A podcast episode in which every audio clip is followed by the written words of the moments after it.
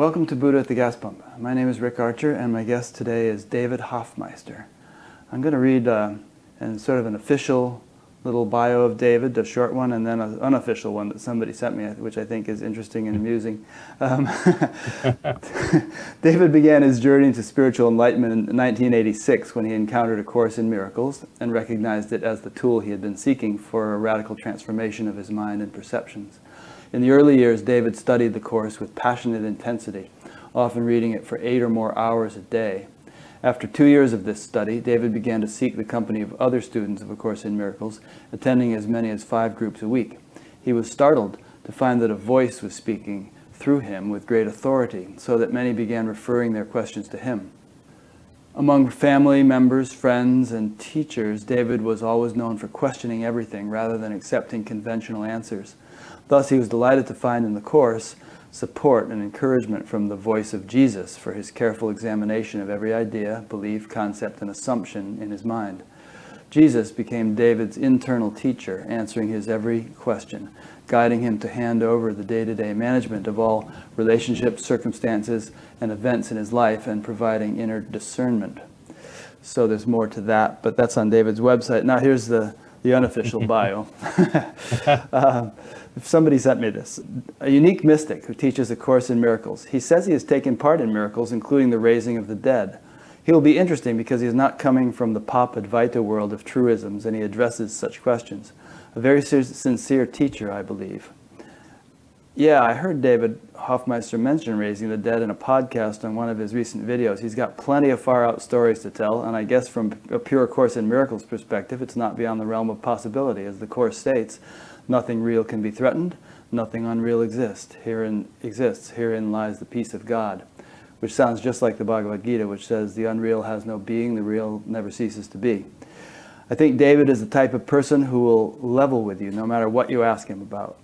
I'm no expert in the Course, but I've read and watched many purported teachers of the Course, and all of them, I think, and of all of them, I think David embodies most fully the innocence and joy the Course points to. He also spent years studying all kinds of spiritual traditions and academic fields so he can match wits with the best of them. He seems to have embraced the notion of living without compromising with the world of duality. How much he's actually able to pull it off, I leave to others to decide for themselves. It seems to me he sticks to his guns better than most. so that's the unofficial bio. Oh, that's very interesting. That's a good one to start with. yeah. Obviously, people are going to be curious about this raising the dead business, but I think maybe it would make more sense first to start with a, some really fundamental questions. And, and I hope in the course of this interview we cover all the bases so that somebody who knows relatively nothing about A Course in Miracles like myself will find something in, in it of value. And teachers in Course of Miracles you know, who are well versed in it will find something of value. So mm. hopefully we'll cover the whole gamut. But let's start with a really simple basic question. What is the Course in Miracles? Well, it's a book that was scribed from a woman named Helen Schucman with her her boss uh, from Columbia Presbyterian Medical Center in New York City, starting from 1965 to 1972. And the voice that's dictating it identifies himself as Jesus, or itself, because really, from a non-dual perspective, Christ is just uh, it's not male or female. Mm-hmm. It's just the, the love, the unconditional love, agape love. So um, it, it came in the form of a, of a text and a workbook and a manual for teachers. So these were uh, research psychologists actually who were taking this down shorthand and then typing it out uh, from that. So it basically uses terminology from Christianity and from psychology and from education, but clearly it's a it's a non-dual teaching. It, it really doesn't resemble a lot of traditional Christianity, you know, the heaven and hell and the typical things many of us were raised with in the Judeo Christian world. I found it just intriguing, fascinating, and I think that it's it's also very practical because I know with Advaita Vedanta and beautiful non-dual teachings, they're very deep and penetrating and take you into this vastness that the scientists call like the quantum field. But this actually has a, a text which kind of sets you up with the theory or the theology, then it's got a workbook that you practice day by day to actually have that transformation of consciousness. And then once you really get in touch with it, you know, your people will be drawn to you inevitably when you're happy and clear and joyful, like with a lot of teachers. And then it actually has some questions that, that teachers face, um, a lot of teachers face that are non-dual teachers. So I mm. found it very, very helpful in my journey. Yeah.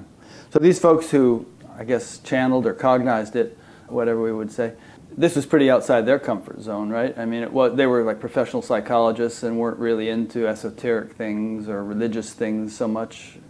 Yes, very much so. Uh, Helen Schucman was very a brilliant psychologist. Also, her partner, kind of doing this, uh, William Thetford, he had been uh, a graduate assistant of Carl Rogers. Hmm. Um, so a little bit of humanistic tendencies, whereas she was more of atheistic. So you can imagine um, channeling something that's talking about God and Christ and Holy Spirit from an atheist. Uh, she had a, a little bit of, uh, they both had a little touch of Christian science come into their background a little bit, so it probably wasn't completely foreign, but it, it was very threatening. And actually, during the dictations, that's why it took seven years, they were, she was so anxious about it that oftentimes the voice would say, what I said was this, what you wrote was that. so the voice had to keep going back and redoing sentences. Yeah. And uh, she had a lot of resistance, so that's why I think it took seven years to do the whole thing.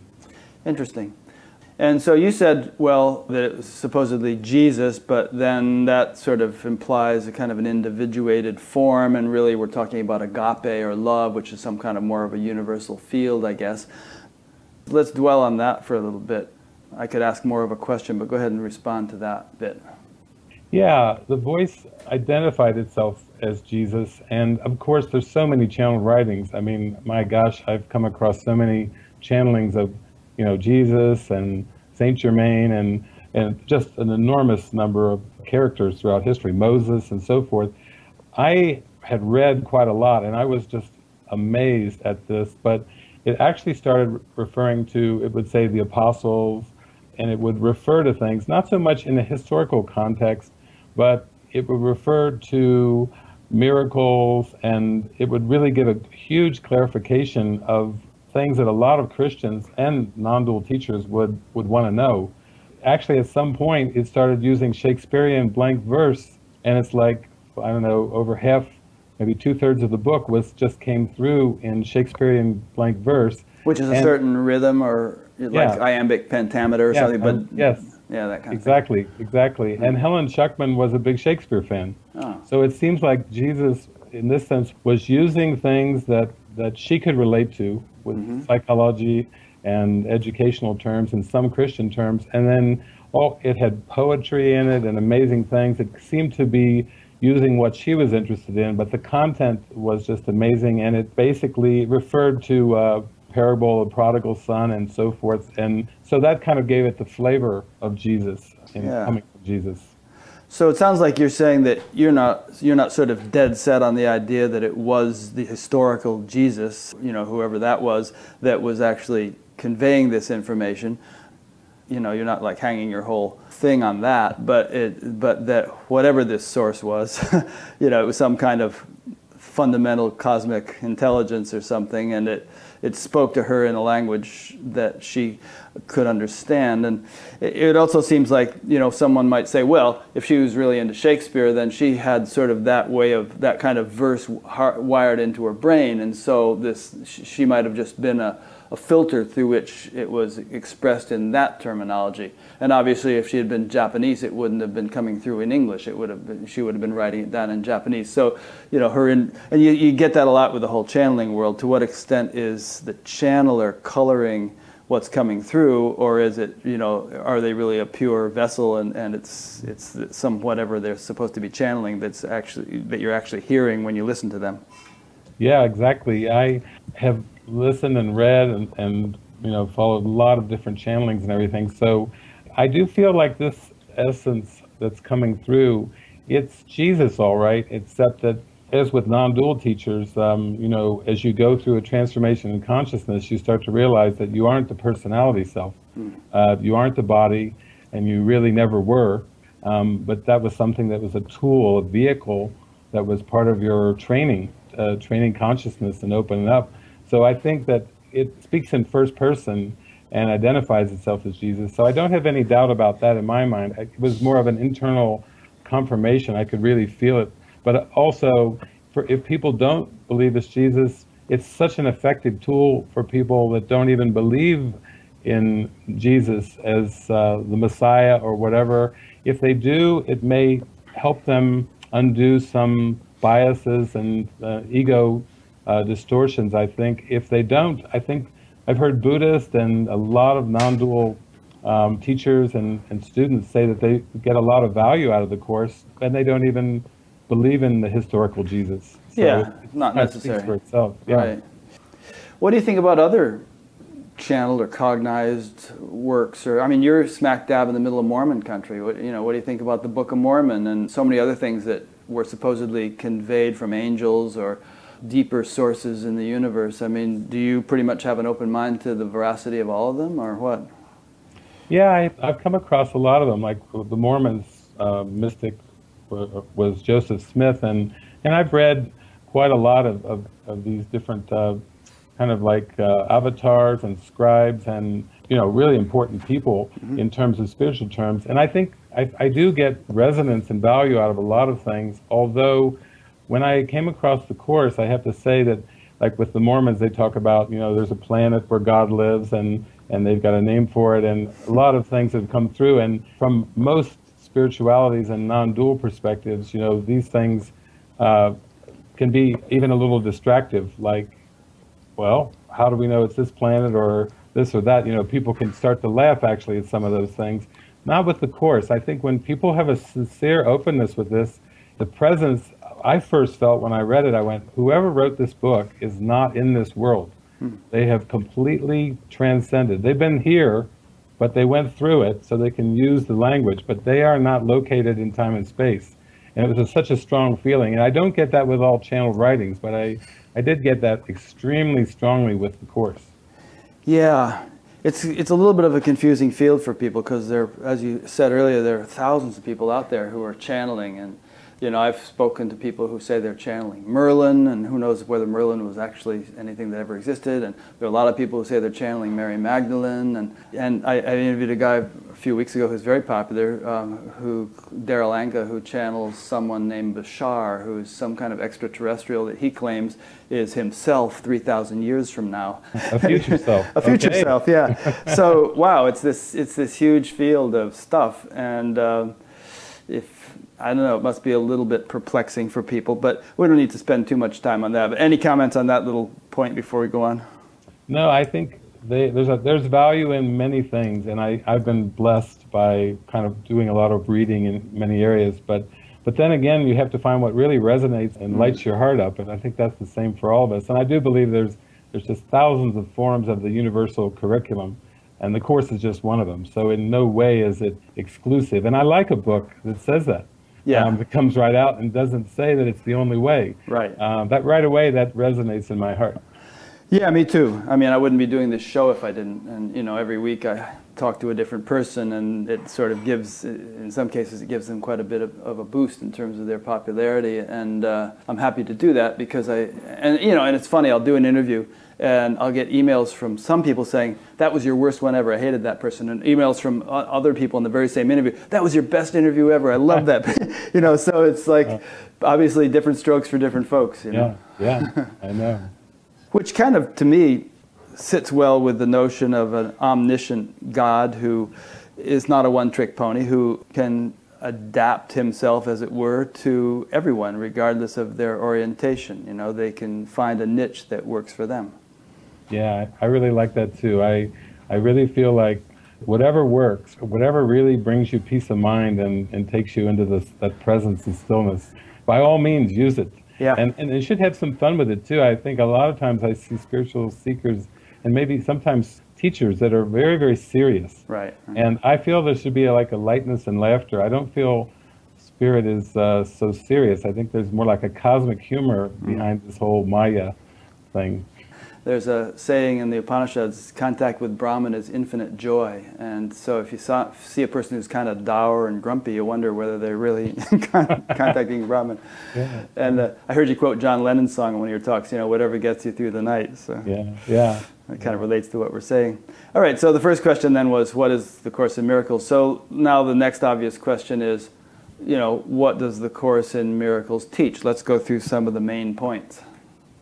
Okay, well, it's basically summarized uh, in the introduction by saying, Nothing real can be threatened, nothing unreal exists. Herein lies the peace of God.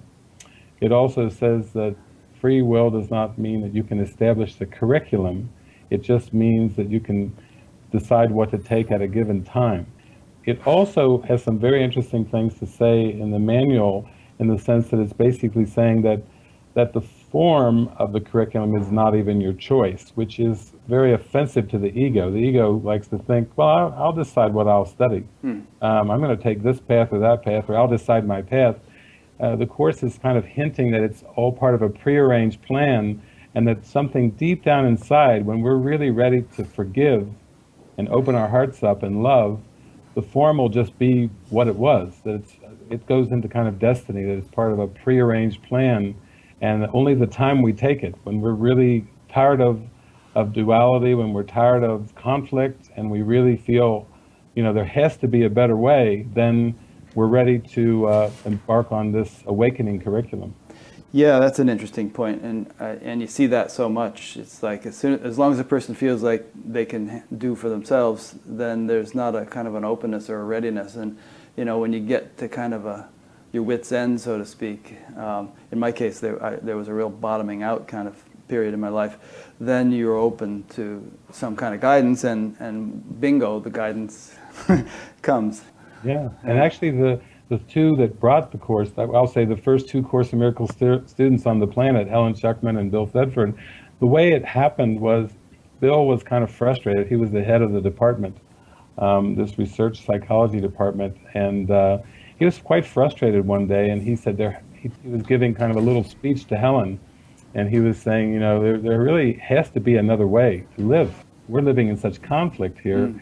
And he was kind of surprised that she turned to him and said, You're right, Bill, and I'll help you find it. Oh, nice. So there was a, a little joining. There was a willingness, yeah. There was a willingness. That's how the actually the that preceded the coming of the book. So it actually was very practical. It was an answer to their call for help and I like that. You know, I like practical spirituality. I don't yeah. like just a bunch of theology. I, I like practicality. Yeah, me too. There's a verse in the Vedas someplace which uh, says, "The riches seek out him who is awake." And the riches are said to be the sort of the impulses of intelligence which govern the universe or something. I've seen this so many times, and in my own life, I, I see it where as soon as you kind of have this willingness or this openness, it's like the powers that be say, "Okay, boys, we got a we got a live one here. Let's give them some juice," you know. yeah, yeah. I love that. Yeah. Let's pick apart the first part of what you just said a minute ago, which was nothing real can be threatened, nothing unreal exists. So what's real and what's unreal? Well, it kind of implies that there is a spiritual realm, and I guess in terms of common day language, we would call it eternity or changelessness just this vast experience of some just call it spirit and it doesn't begin it doesn't end it just is it's the i am like uh, byron katie love what is or uh, know what is the present moment is the gateway to eternity it just implies that as we approach the present moment and the presence then we're coming closer to this eternal being and that's really uh, what can't be threatened is that eternal being yeah, that verse I quoted from the Gita earlier continues on and says, None can work the destruction of this immutable being. Yeah. And so then what's unreal? Unreal would be anything that changes. And I love to study quantum physics and, and really look at the whole realm of what seems to be temporary. So I would just say a good synonym for uh, unreality is the temporal. That's the closest thing that comes to mind because everything we perceive is always in flux, and even all the best maps of the universe with the Big Bang, they just say it's it's really in flux, and it seems to be expanding. They think it might reach a point of equilibrium and start to implode on itself. But that, that movement and that change is, I would say, that's what the unreality is. Okay. So, by that definition, everything we see or perceive through our senses, including you and I talking to each other, is unreal. Yeah, Maya is a term from the East. Right. And so the Course is just using, coming right out and saying illusion. And you know, the, the word Maya actually comes from Sanskrit roots which mean which not. It means that which is not. Uh, yeah, that's, that's exactly it. which, which is really good because then when you get into things like judgments or preferences or levels, all those things that we deal with, uh, we have in practicality, you can see that they, they would be part of the not, and then the changelessness, that which is just eternal being, would be the, the what is real, what is reality. So it's quite a high goal. It's not like uh, something of trying to reach a worldly goal or anything like that. It's just saying that you'll wake up from this dream and you'll know who you are, and that reality will be eternal. One problem I run into, I, if I want to call it a problem, is that there's a certain niche in the non dual field or in the spiritual field, which is sometimes referred to as neo Advaita. I see them committing what I consider a fallacy in uh, the confusion of levels to a great extent. In other words, what you and I were just saying, that the world isn't real ultimately, that you know that which changes cannot be real. I think we agree on that and understand that, and we can elaborate on it more if we wish. But sometimes people kind of extrapolate from that and apply that level of understanding to relative levels of concern where actually you have to kind of make a concession with on reality in order to function in the world, in order to live properly and treat others properly, and so on. So I've heard people actually say, starvation in Africa, Whew, you know, it's just an illusion. Or, and, and, you know, my response is usually, all right, well, by the same logic, gravity is an illusion, so go up on the tall building and prove it, you know, jump off and, and see, if, see if the illusory nature of gravity has any effect on you as illusory as these more expressed, manifest levels of reality may ultimately be, you have to sort of give them their due, do you not? And kind of acknowledge or, or cooperate with laws of nature or principles of the universe which function on various levels, even though you may understand and even experience that ultimately they haven't, nothing ever happened and they never actually arose from the unmanifest. Yeah, I'm glad you're bringing that up because to me that is practical spirituality spirituality has to meet consciousness where it believes it is. And so uh, the Course actually says that you can't bring the truth into the illusion. You bring the illusion to the truth. In mm. the sense, you bring the darkness, the unconscious mind, all the false beliefs, you keep bringing them to the light. And, and you keep practicing, doing everything very practically in your day to day life, but continually offering up your beliefs and your thoughts to this presence or to this light. And so I think what you're talking about is very, very important. In fact, I've visited hundreds of Course in Miracles groups all over the world in, in these 30 some countries. And, and I would say the biggest mistake that I hear is, in Course in Miracles study groups is just this catchphrase, it's all an illusion. And I point back to Jesus because they, they all have a devotion for Jesus. And I'll say, look at Jesus's life. When you look at his teachings in the New Testament, you don't see him teaching this he really, I think, corrects from the bottom up. He meets people, he's friendly, he sits with them, he does his teaching when, when they're eating at the end of their workday. Mm-hmm. He was a practical mystic, very public uh, during those last three years, but very practical. And I, I do the same way. I teach, I go around, I, I meet with people in restaurants and in their living rooms and, and go to barbecues, and we'll have these real friendly conversations about what's, what their issues are. And their issues, they're not telling me, well, I've got an issue with reality. We talk from financial issues, relationship issues, sickness, health issues, and everything. And that's what I like about the Course in Miracles. It does reach the mind and say, here, t- take my hand, and we're going to go, but we're not going to dismiss the body. We're not going to just deny the body outright. That's a big problem. I agree with you because there's a kind of a joke in Course in Miracles circles where two Course in Miracles students are having an argument and finally, uh, one, one of the students says, listen, you're not real, and I'm not real, and we're not even having this conversation. To me, I use that as an example that, listen, that's not exactly going to get you into an awakened state if you are denying the world and denying the body. Mm. You have to actually go and really face what your what your perception is and what's going on in your awareness. Yeah. Two Course in Miracle students walk into a bar. I have to make up the rest of the joke. yeah, yeah.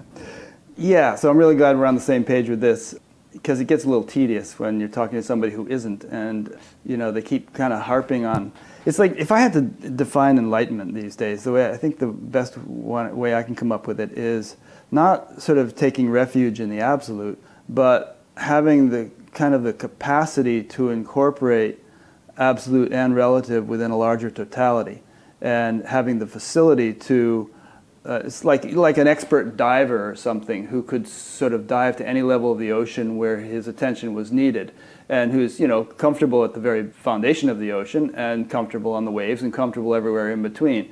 So someone who can just function across the whole range of of creation, whole range of reality, as is appropriate to any particular circumstance, while at the same time continually grounded in that foundation. That's beautiful. That's that is the ultimate, I think, in spirituality is to be in that connectedness, that quantum field, that unified awareness field, and, and still seem to have a body and still seem to act. And, and yet there's a love and a presence that just radiates there that is so felt. I do feel what you're describing is really the ultimate uh, experience of spirituality in relation to the dream. Yeah. And like, you know, Christ is a good example. You're talking about Christ. You know, he didn't say to the leper, you're an illusion, your, your leprosy is an illusion, you know, uh, I'm moving on. He dealt with the situation, or all the various other situations that he dealt with. He, he didn't um, brush them off as, as illusory. He dealt with them compassionately on the level that the person in question was experiencing it. Yeah. And and also the, the, a lot of times the malady or the, the symptom would uh, disappear yeah. or go away because I think he was just in a, such a state of the presence of truth that even the symptoms, you know, it was just symbolic that that truth doesn't have exceptions. It's not that truth is true in some situations and not in others. I think it was more how willing the people were. If they really were willing to open up what he was talking about, then their symptoms disappear. And there were some cases where they didn't. And I think it was, we all can relate to that, where we just would rather be right than happy the ego would rather be sick than healthy. And so I, I think it comes down to a deep decision in mind. I've heard the analogy of someone like Jesus being like a vast reservoir, and you get from the reservoir according to what kind of a pipe you put up to it. So if you put a little sipping straw, you're not going to get very much. But if you put a big pipe, you know, then, you, then the reservoir can really flow. So somebody who's totally closed off is, isn't going to get much. But um, if you have that openness, you will. Yeah. And also, I think you know, there's that story of the woman who touched his cloak from behind or something, and he and then he realized that. I think he said the power has. What, how was that saying? She, he yeah. recognized that some kind of power had been transferred by, yes. by virtue of her doing that. I, have been around some people like that, and um, you know, there's this sort of like a, they're like a blast furnace of consciousness or something, yeah. and you just feel. you feel kind of permeated in their presence and, and, transformed, you know, just without any actual need for words or anything. And, and, so you could see how, you know, if that's the source which ultimately sustains us, and if someone can radiate it that powerfully, then you can see how healings and, and so on would take place because you can be more kind of suffused with that, that essence in, in either in the presence of someone or by somehow enlivening it within yourself in some way. Even remotely, like the John of God, yeah. remote healings and so forth, just that tapping in, just being willing to tap into the presence. Uh, I heard Wayne Dyer recently in Hawaii went through a, a beautiful healing, and he was kind of closed at first, but the friend just said, "Listen, uh, John of God's going to do some psychic surgery on you on such and such a day," and uh, it did, he did, and it was uh, kind of a shock initially, but Wayne had to be willing, you know, to really open his mind to such a remote healing, and it, it mm-hmm. seemed to remove the symptoms. Yep, the surgeon can't operate unless the patient lies still. Yeah, that's it. That's it. And you know that story in the Bible where the Roman centurion, who was played by Ernest Borgnine in Zeffirelli's Jesus of Nazareth, um, you know, I think he comes to Jesus and he, and he says, who is it? Somebody in his family or, or some, one of his soldiers or somebody was sick. And he asks Jesus, oh, I'll come and, and see him. And the, the Roman centurion says, no, no, you don't need to come. You know, you, you kind of, I forget the terminology, but you, you command all the laws of nature. I'm a general. If I say to my soldiers, go do such and such, it's done. I don't have to go there. So just my asking you this should be sufficient to, to make this happen. Remember yeah, that story? I do, I do. And, and then Jesus even made a comment of noting the faith of this uh, Roman centurion, because for many people, they think, well, he's not even a Jew uh, he's not even religious, and my gosh, and Jesus used him as an example. Like this is the kind of faith that I really am talking about here. Yeah.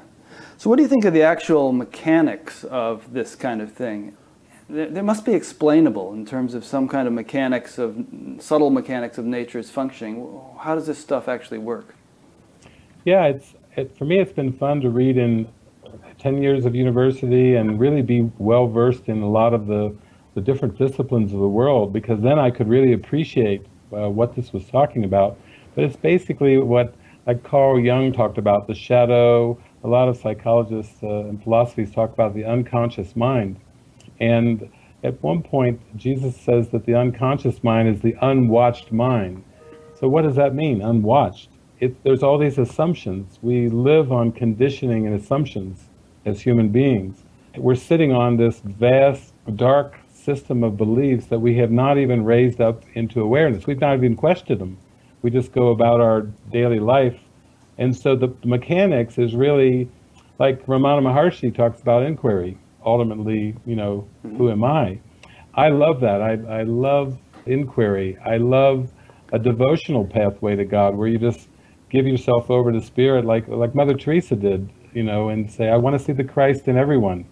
I think that is the mechanics are when you have a strong desire to know who you are, like the Greek said, know thyself. Mm-hmm. It's a passion, it's a desire, and you begin to understand that you have things that are still unconscious that you're not even aware of.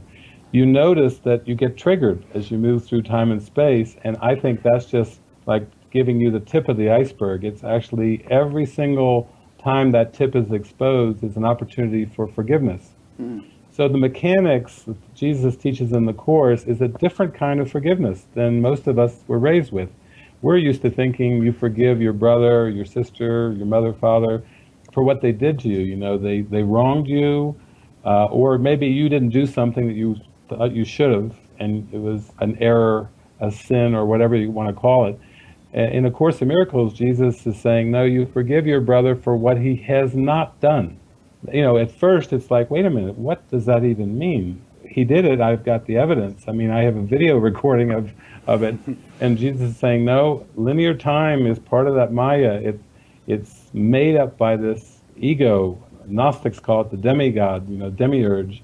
It's part of the Maya to think that, that your behaviors are right or wrong when he's got a whole system of dynamics saying when you're in alignment with source, you're in your right mind and you're forgiving. When you're not, you're in egoic perception, and that needs to be raised up into awareness and, and released.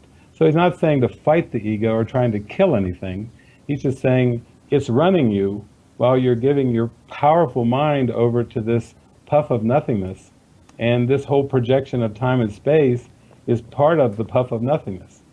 So if I use like a football or baseball analogy, you're on a, a road game you know, well, we're here in time and space, really facing all the conflicts and pain and suffering and and hurt. We're we're like on in the ego's territory, trying to come back to eternity. So, in terms of mechanics, so like somebody like Jesus or John of God or somebody who can heal somebody, someone from afar. That's kind of what I was referring to about mechanics. You know, let's say somebody has cancer or something, and, and someone like this is able to facilitate a healing without even laying hands on them or something. That means that in their body, little cancer cells are disappearing and physiological changes are taking place and so on because of some guy a thousand miles away doing something. What are the actual mechanics through which that is happening? Well, the mechanics of that is that really there's only one of us. You know, I've heard you say in your show, really there's, there's one of us here. and, and mechanics of that are, if it's one mind, we'll say, or one consciousness, or even one soul, one soul that's asleep and dreaming, mm-hmm. it's forgotten its reality, the people that seem to exist, we'll say the 7 billion people on planet Earth, are, are part of the projections of this demiurge, of this ego. And then when, when you heal, we'll say at the mind level, there's actually a, a workbook lesson where Jesus says, When I am healed, I am not healed alone. So, what seems to be remote healing, symptom removal at a great distance, is very kind of quantum in the sense that once you start to heal your mind, then your whole perception of the world is healed. So, for example, we think of, of human beings and animals and so forth, and plants getting sick and dying. What this is saying is no, it's your perception is distorted. You might remember in Corinthians in the Bible it said, you know, we we look through a darkened glass. Right. And really, what Jesus is saying in the course is he's saying, when you have a darkened glass, your lens is is very dark. Mm-hmm. it's like Plato's cave analogy. You're just seeing shadows on the wall. You're not really seeing with spiritual vision. You're seeing through distorted vision. So it took me years of really following this and practicing to start to say, okay, if I'm experiencing symptoms in the body, or if I'm perceiving symptoms in my brother and sister, either remotely on Skype or seeing that through my five senses, then that's part of this distorted perception that, that I need healing. So it's really healing in mind. That's one of the books that I, I wrote called it's called Healing in Mind. And then the mechanics are when, when I am healed, I'm not healed alone. And I mean, I've had those kind of healings where people's physical symptoms through prayer and praying together have disappeared instantaneously. And then, as you mentioned earlier, even a raising the dead experience, like Jesus had some of those that was reported in the Gospels. That was all I saw as perfectly in line with what my lesson was. Because the day that I had my raising the dead experience was I was reading a lesson in the workbook, and mm-hmm. that was my lesson from Jesus. There is no death, the Son of God is free. And so it didn't even shock me or surprise me when it seemed to happen because I could see that that was perfectly synchronized with what I was supposed to be learning for the day. Hey, you better tell us about your raising the dead experience now because I'm sure everybody's curious. well, I was really working with the course and doing my lessons, really each lesson, not like looking forward to 365 lessons, but waiting for my wake up lesson because he says it just takes one instant. You don't really have to it's not a matter of quantity. It's a shift in your whole awareness is what this enlightenment's about. And I remember um, I woke up in the morning and I was I could hear Jesus and he would give me guidance, but he said, uh, take a plate of salad to your grandmother. My grandmother was probably in her 80s, mm-hmm. and I would frequently take food to her for lunch. She was legally blind uh, with degenerate macular de- degeneration, so I was going to go to the same uh, grocery store where I go with the salad bar, and Jesus said, No, not today. You're going to another grocery store. It was a, a store that I very rarely ever went by. Mm. I went in there and I went back, and I started to go back towards the salad bar area to make the salad for my grandmother. And, and I saw that there was a woman laying there on, on the tile floor of the grocery store. And uh, I noticed there were paramedics trying to do CPR, trying to revive her with no success. And then I just kind of, it, it just struck me. I just watched this scene, and then I, then the paramedics kind of backed off, and people kind of backed away. There was just a body laying there, completely no motion, no no movement in the the area, no breath or anything, just completely seemingly dead. And I remember kind of being near the frozen food section, and then I felt all this kind of energy up near the third eye, and all this energy coming in really strong around the heart chakra, like just an intense surge of energy.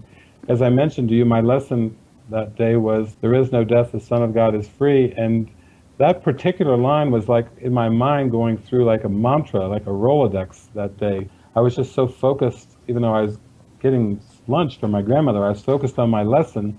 And then as it came in stronger and stronger, I just witnessed the breath come back in this woman, literally just saw her diaphragm start moving again. Hmm. But it seemed so natural. It seemed like I was just practicing my lesson for the day. And there is a part at the beginning of A Course in Miracles where Jesus has 50 principles of miracles. And I believe it's number 23 where Jesus says, You can heal the sick and raise the dead because you made sickness and death and can abolish them both. Hmm.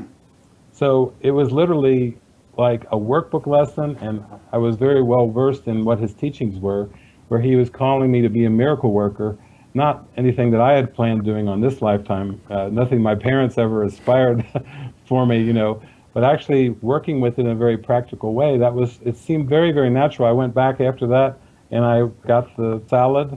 I went and paid for it, and I didn't, you know, I didn't. It wasn't like Bruce Almighty, uh, you know, when he he's got the little tomato soup bowl and he parts the parts the soup. parts the soup and he goes oh you know. It was none of that you know. It just felt really like of course like this was what i was supposed to perceive.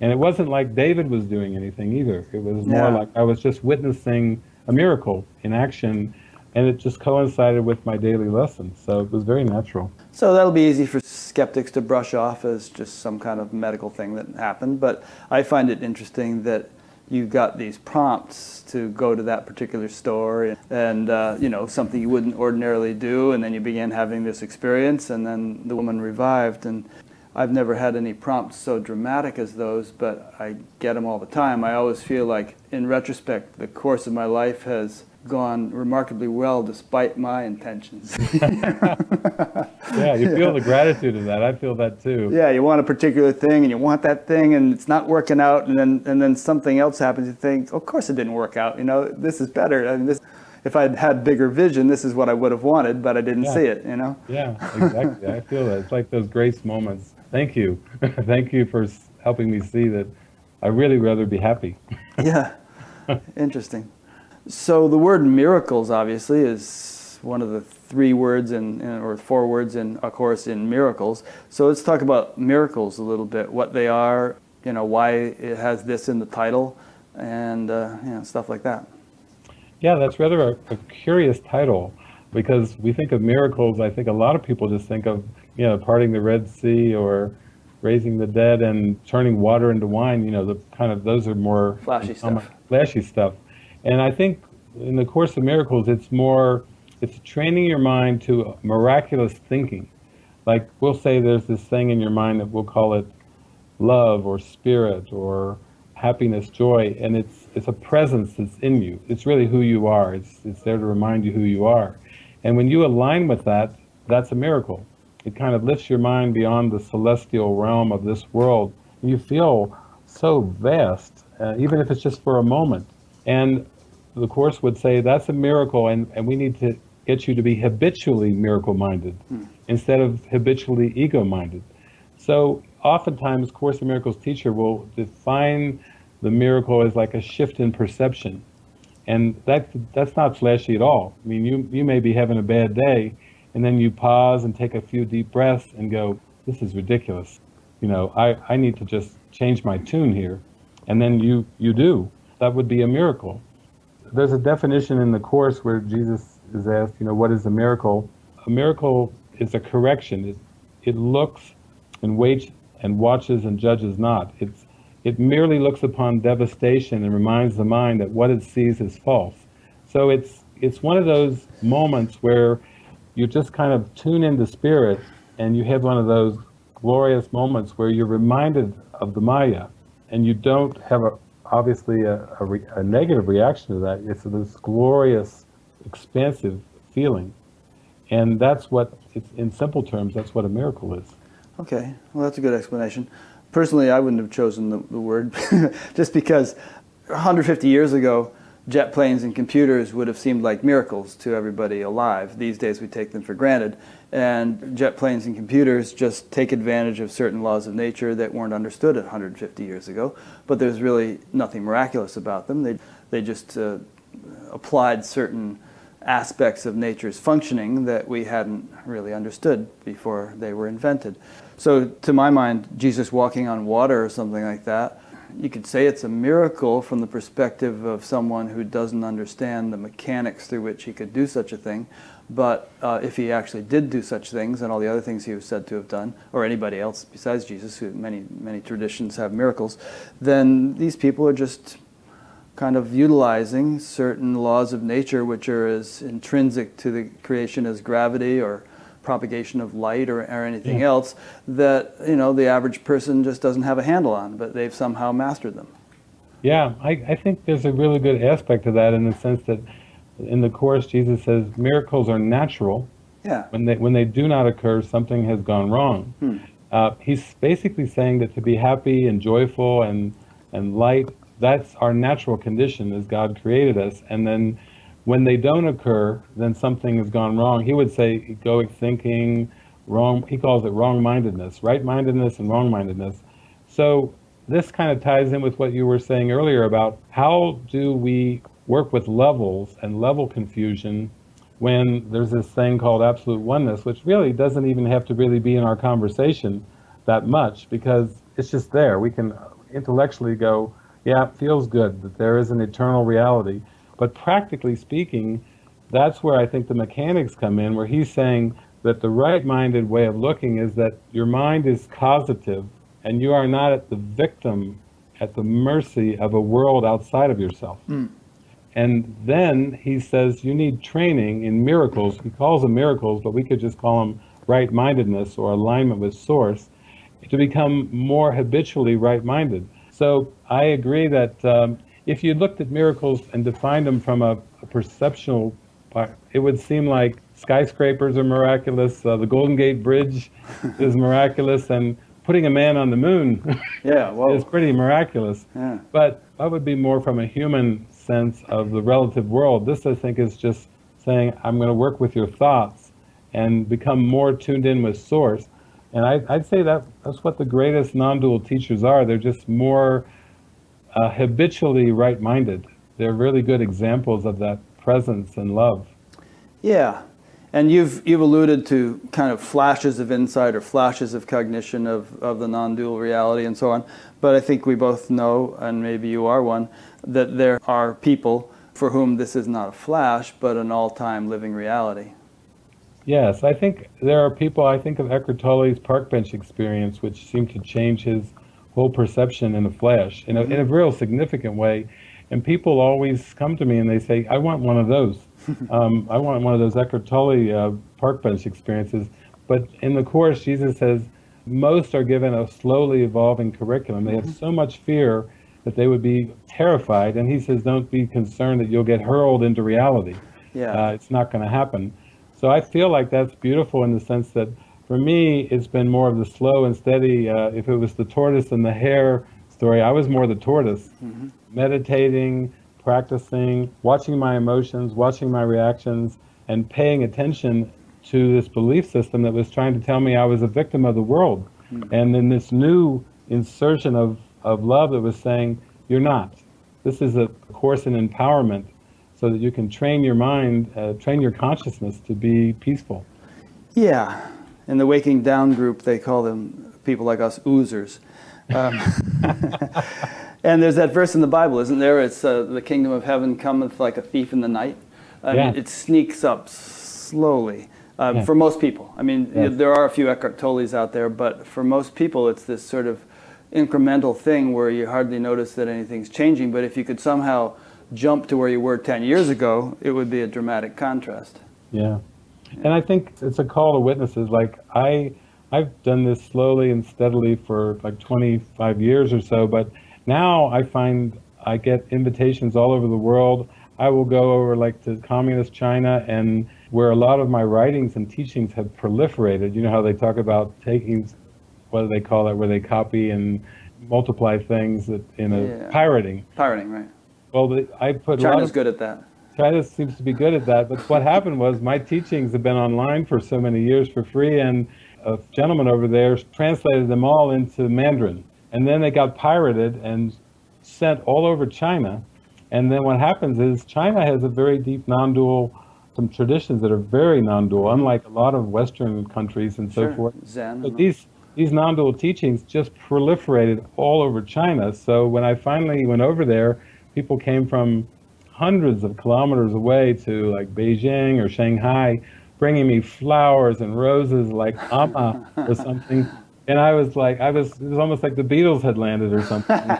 For the first time, I, I think I had instant groupies showing up and wanting to come up to my hotel room and people lined up and oh, thousands of photography, you know, photographs. And it was, you know, kind of fun for me because I'm not used to that at all. You can imagine if you went over there and something like that happened, it would kind of get your attention. Yeah. But it was because they really resonated with the non-dual teachings uh, that were in Mandarin and they could relate to it. That's neat.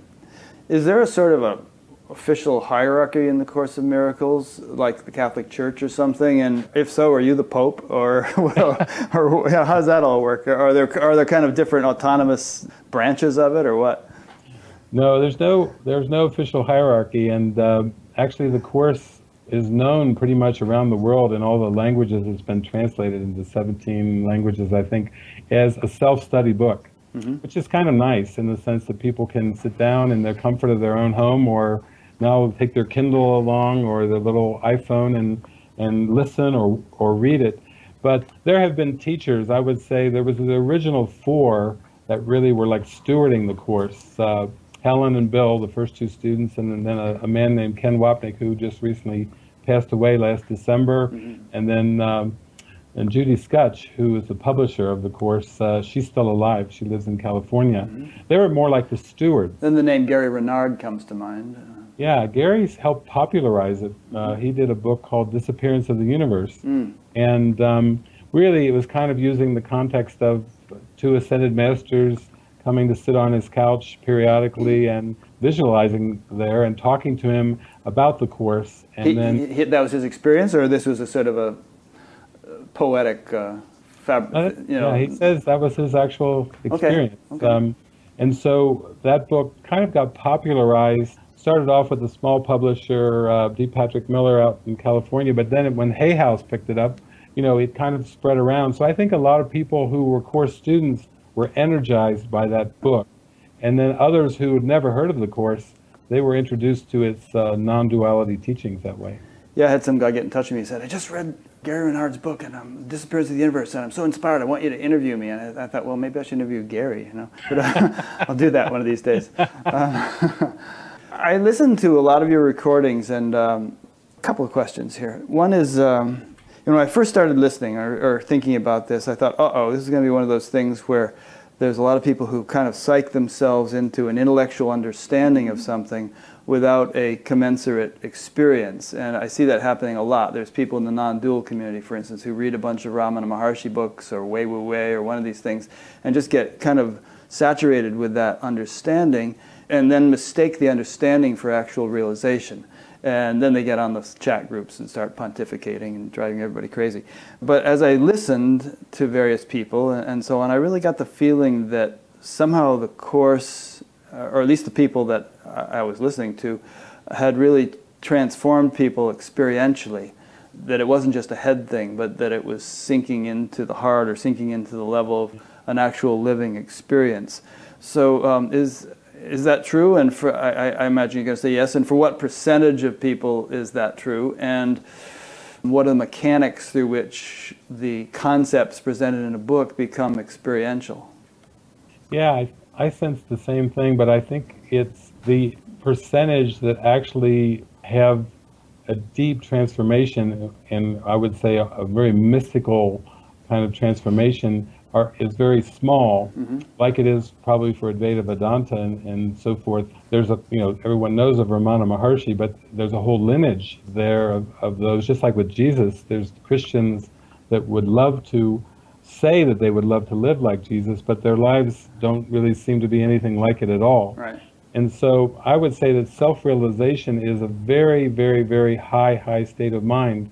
And we have to be practical, but also there are very few people that seem to go all the way into that. Mm-hmm. It's it's not judging anybody because everybody's got to take their steps, you know, and open as best they can. But I feel like even with the Course in Miracles, there's a lot of teaching of it and workshops and seminars and so forth. But but as far as actually having a consistent state of mind with it, I would say that's quite rare. And even Helen Schucman, they asked her one time, and she said the course is for five or six people. What did that mean? I think what she meant by that was during the first generation of people who work with the course, five or six would be elevated into that frame of mind, that state of mind that, that the course is pointing to, which isn't a lot considering that the course has sold millions of copies worldwide. Yeah. I think that's true of many traditions. Uh, even in the Gita, it says something like that, where you know, of all the people who hear about this, only a, a small section are going to understand it, and uh, of, of those who understand it, only a small amount of those are actually going to experience it. And it actually breaks it down a few more times, and the, the sampling gets smaller and smaller. Yeah.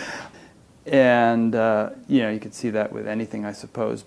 Are people realistic about that in the course generally? Do they understand that they may have a long way to go in terms of fully living what is being discussed in the book, or is there a tendency to mood make? You know what I mean by mood making, where Yeah. where people just kind of psych themselves up into a feeling of, of what's being referred to, but it's actually a far cry from what the real experience would be.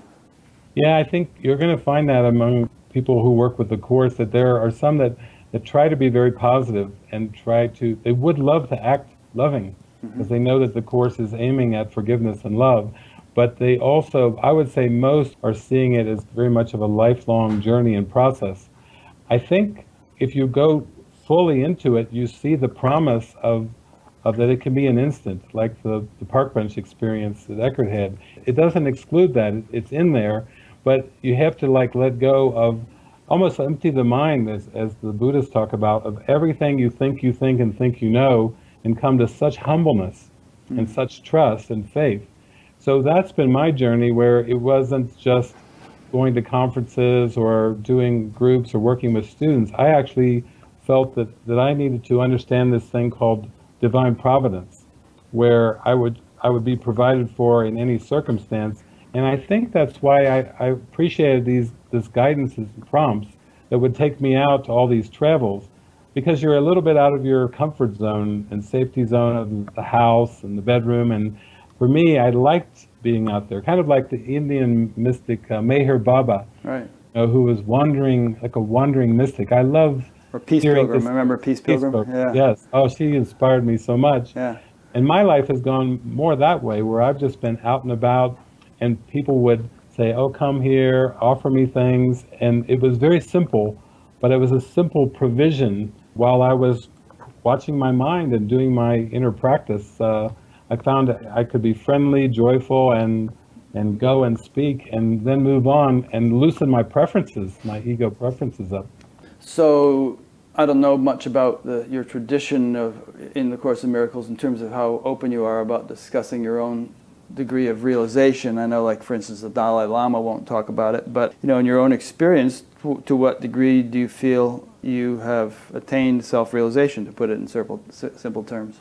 Well, it feels very, very full to me. I actually was in Mexico recently, and I'm always so open-minded that uh, they take me to different healers and modalities. Somebody told me there was a quantum machine that would read your everything about you, and uh, I, I'm very open-minded. I, Mm-hmm. You I'm- broke the machine, right?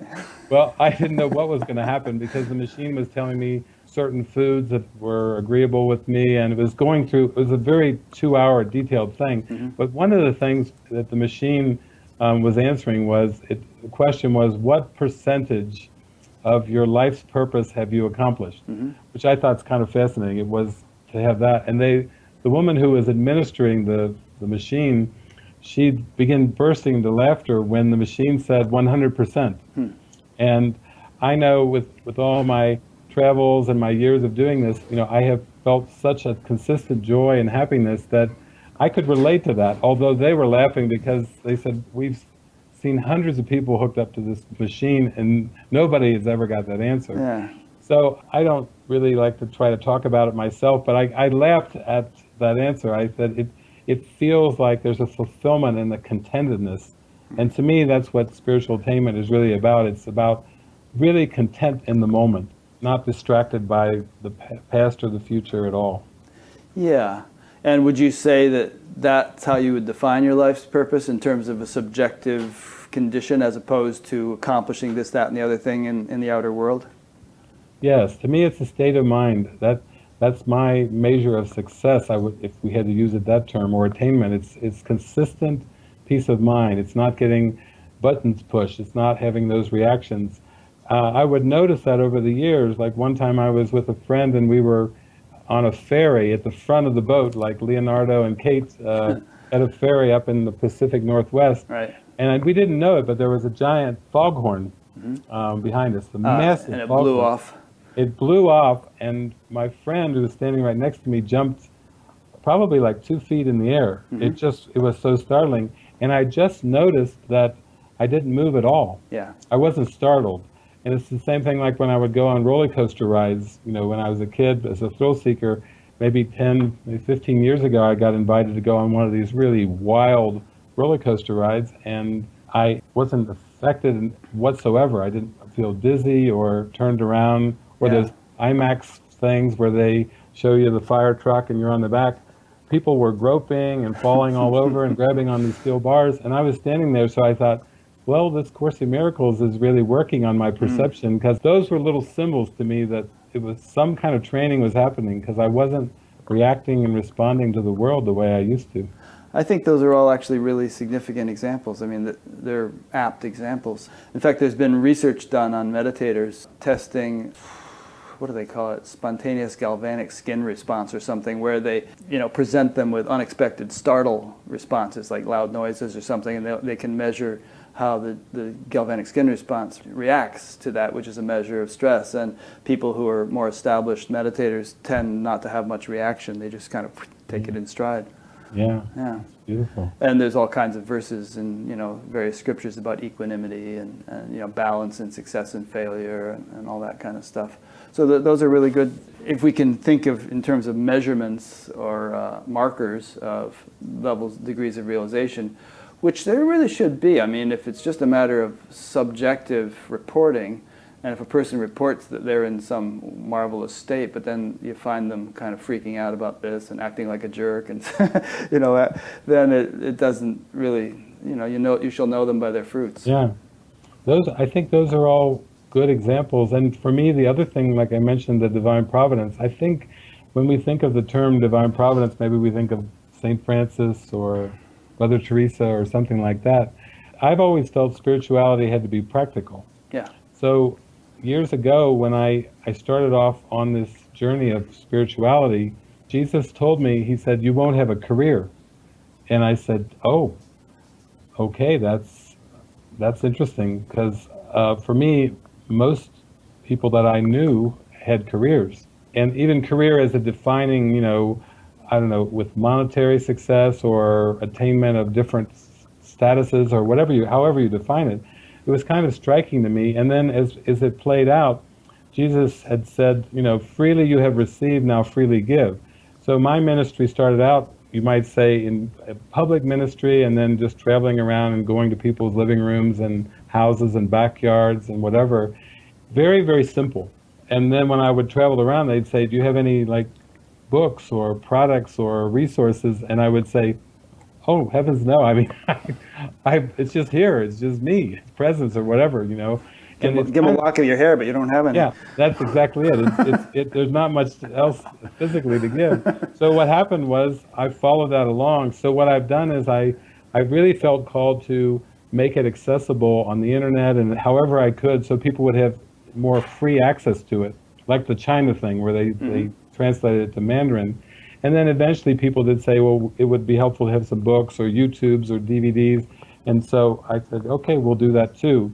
But to me, that it takes the commerce aspect out of it, hmm. because I think that's very seductive in this world when you have something and then all of a sudden you, you try to really make a production out of it. And then it's suddenly you're into a career again. And I've always felt that that's not my way. So you just basically get along through donations and one thing leads to the next, maybe some book royalties now that you've written some books. Yeah, it's pretty much donations, and and even the books are more just people transcribing my talks. I'm more of a storyteller, parables like Jesus, and very verbal. I don't never have sat down to write a book. People transcribe the talks, and then you know, it turns it into a book. Yeah, you probably find that you're much more eloquent anyway when you're just on your feet talking than you are if you sat down at a desk and had to start writing Oh, yeah. something, right? Exactly. Yeah, I- like I turns feel on all the cylinders when you're when you're up in front of a group. Yeah, yeah, exactly. So when you get these messages from Jesus, Jesus told me this, Jesus told me that, is it actually like a voice in your head or is it just sort of a subtle kind of intuitive impulse some, or what? It's like a train of thought. Impulse is a good word, Mm-hmm. and it'll come very like a very striking prompt, and there'll be a train of thought. But for me, it was very specific. It wasn't like you know you are love and love you one another, and you know Yeah, it was like go to this grocery store and yeah, get the exactly. salad for your grandmother. You forgot your keys.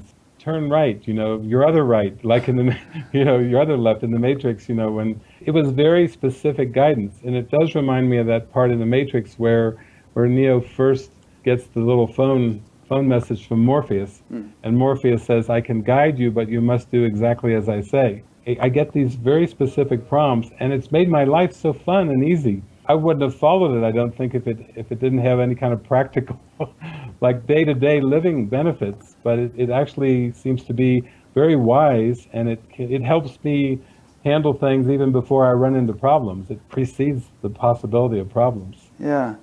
I have some friends who uh, have what we might call subtle perception or celestial perception or whatever. In fact, the whole thing fascinated me so much that I actually did a group forum about it a couple months ago. You know, one in particular that I'm thinking of sees subtle beings all the time, and they're always around. Just as people, you know, if you go to a mall or something, you see people all around. Well, that's the kind of way it is with subtle beings. If he's at a mall, he sees the people, and he also sees subtle beings, kind of attending to the people and doing this and doing that. And he's not nuts. I mean, this guy is very clear. They don't usually communicate with him, but once in a while they will. They'll they'll kind of correct him on something or give him a thought to do this or that.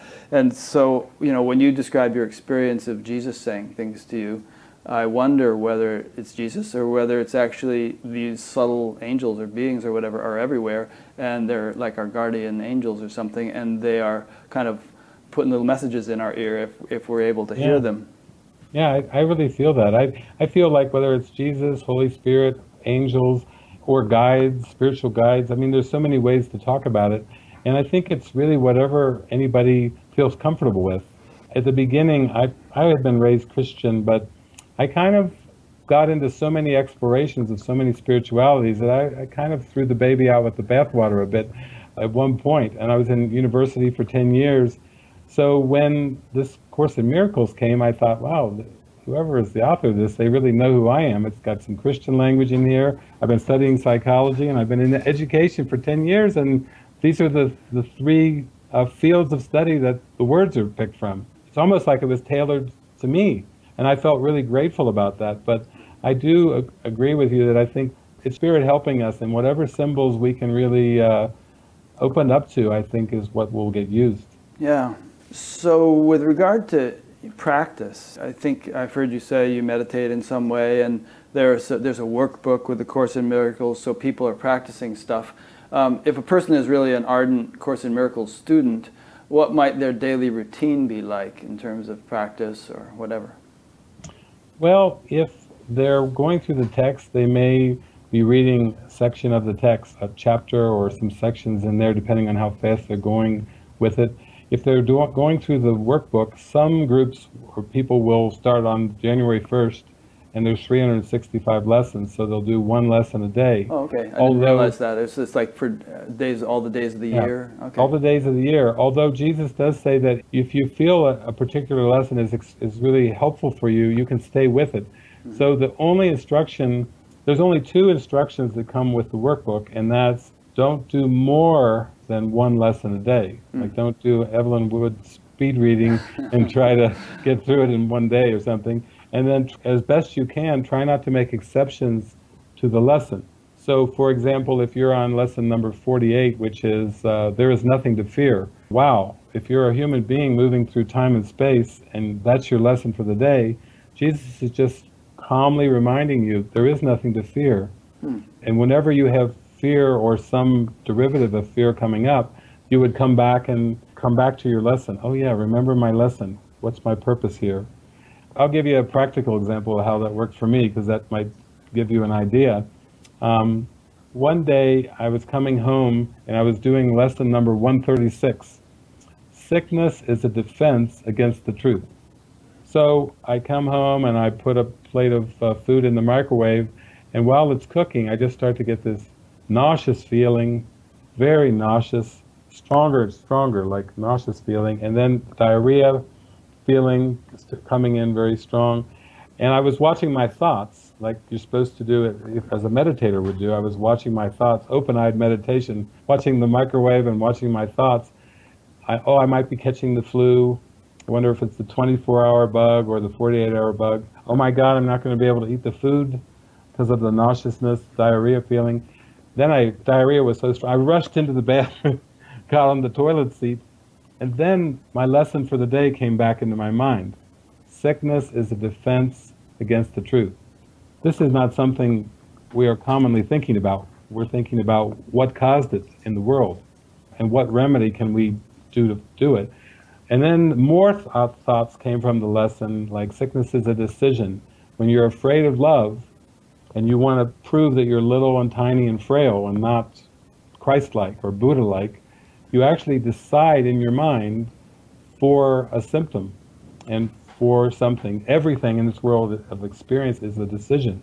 So I actually had a very deep meditation there on the toilet and calling on Jesus and going very deep in my mind, and the symptoms did disappear. Everything just dis- vanished, you know, in an instant, had an instant remission. That was a practical example, and that's how it went for me with the Course in Miracles workbook lessons they weren't random. I felt like everything that was happening to me throughout the day was my opportunity to apply the lesson when I could think of it.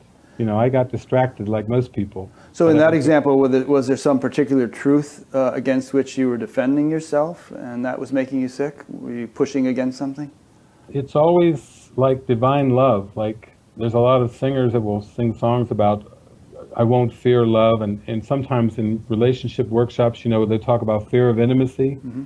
I don't think it's really always like a, it's not really a sexual intimacy that there's a fear of. There's a deeper intimacy of dropping the mask of our personas, and who, what if they see underneath the mask? Mm. But underneath that, like the fear of our power, the fear of our our spiritual reality, that's the basis of what the course is helping us heal. Is that fear? So at the end. So in that example, I, you were somehow pushing against or blocking that, and yes, that was making you sick.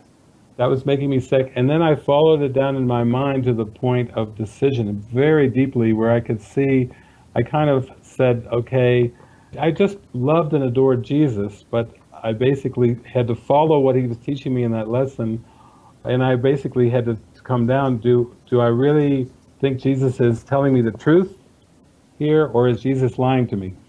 And when I finally was able to open my heart to the truth of it in that moment, then the symptoms hmm. disappeared. And it was a very powerful, as you can imagine, it was a very powerful experience for me. Yeah. Some would argue that eating microwave food will make you sick, but that's another issue. that's right. so that was a case in point. So basically, from what I've what I've gleaned from what you just said is that you know there's a lesson a day, and each lesson has a kind of a core point, and you uh, dwell on that as, as much as you can throughout the day if if you're studying you know on that particular day if you're studying that lesson.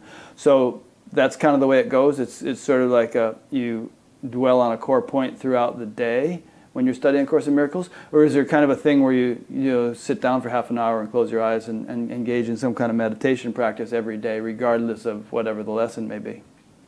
Yeah some of the lessons are actually guided meditations and it takes you deeper and deeper inward.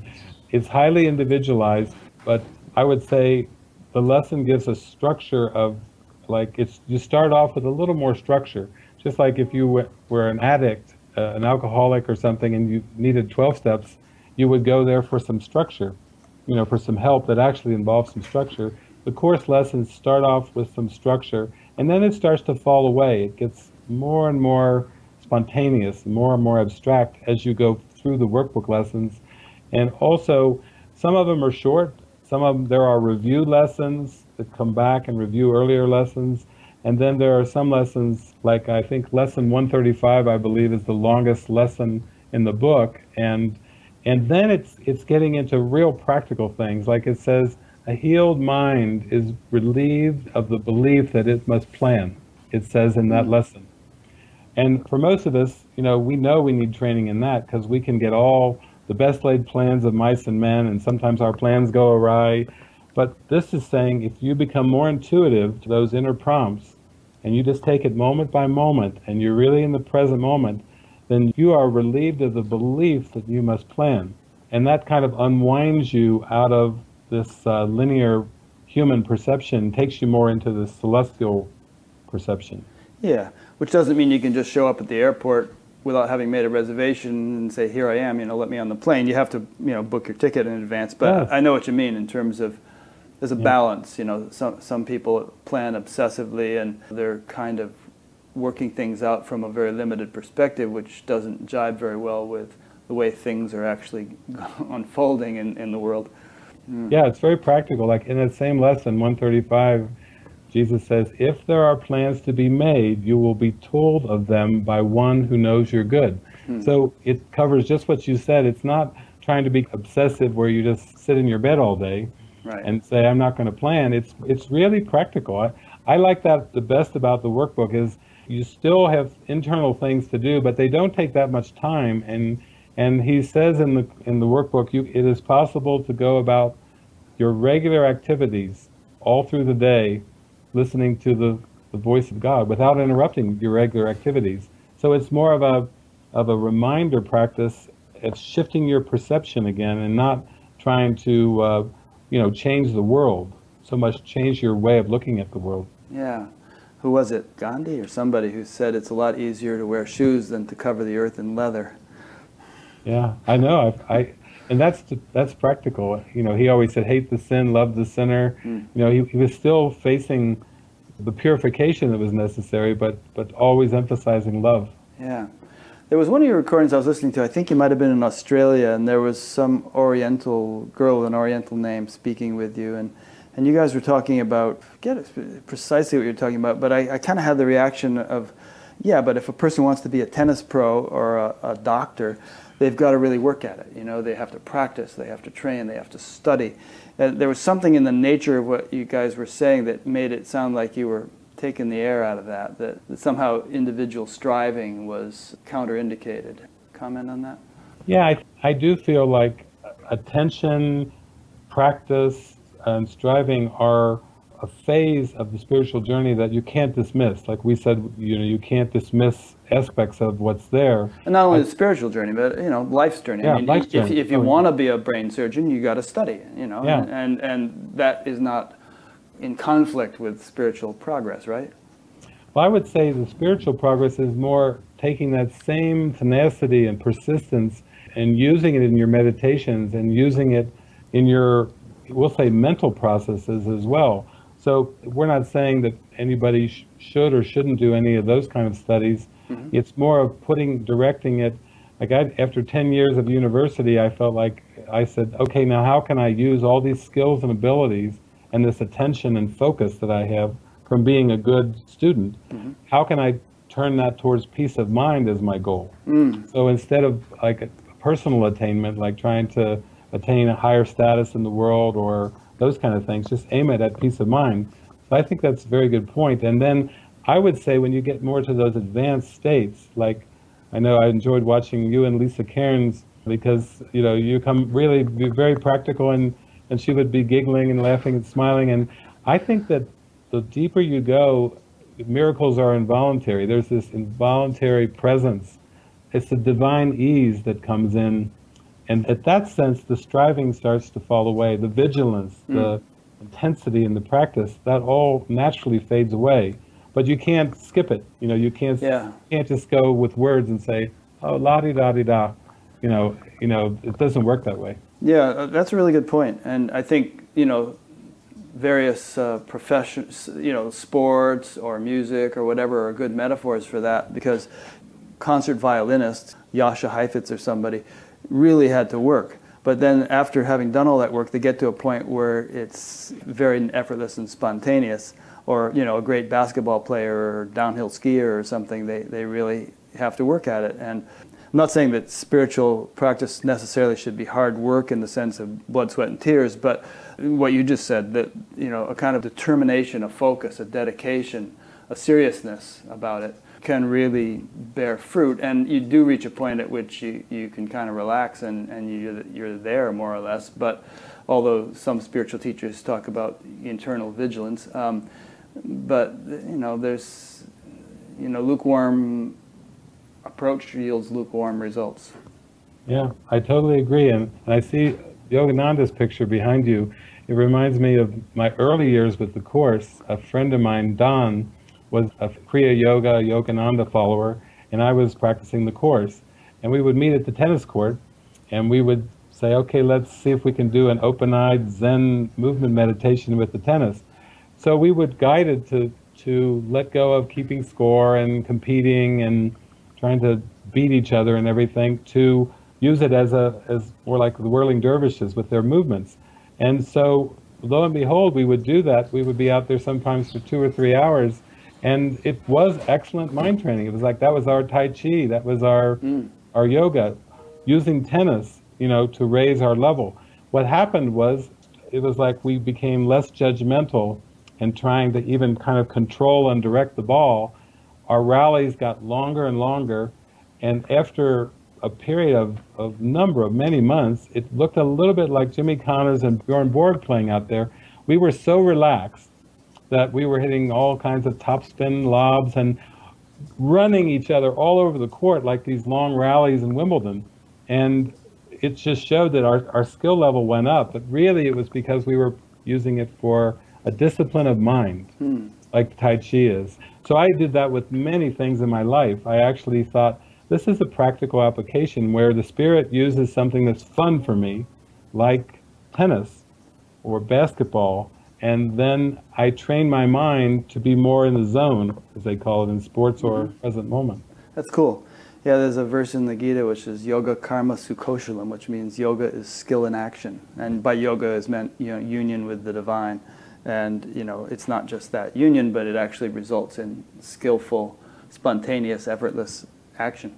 Yeah, I like that. Yeah, I like the practicality of that.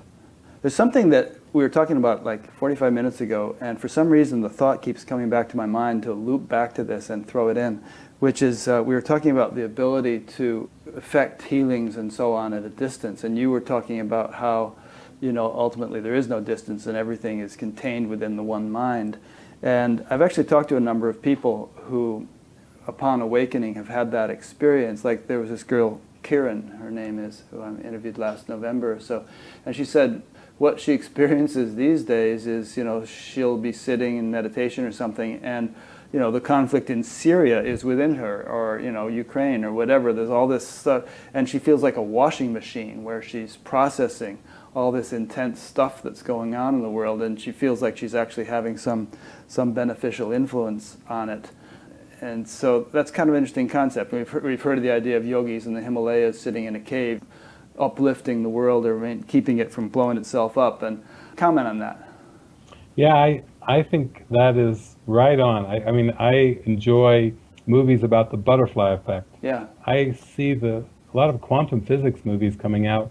I saw a movie recently called Mr. Nobody, which was an amazing kind of quantum movie. But the spirit had to like, it took me like two or three days for the spirit to decipher that for me because I said, "What is that about?" And the spirit gave me like huge download, like a two-hour download of teachings on this one movie. Hmm. Um, some of us know more movies like uh, Next, which was a, a movie that, that really starts Cage. Nicolas Cage. It starts to bring in superposition. It starts to bring in this whole idea of hypotheticals because the whole half of the movie is a hypothetical, hmm. as if a scenario in his mind is if a bomb goes off, a nuclear weapon in uh, Los Angeles, and he goes all the way back to the point where he's in the bed with his girlfriend, and that's just a scenario in his mind. So I use movies. Uh, I have a book called The Movie Watcher's Guide to Enlightenment. I, I have an online site, mwge.org, where people actually work through their emotions and their difficulties in their daily life by watching movies hmm. because they enjoy watching movies.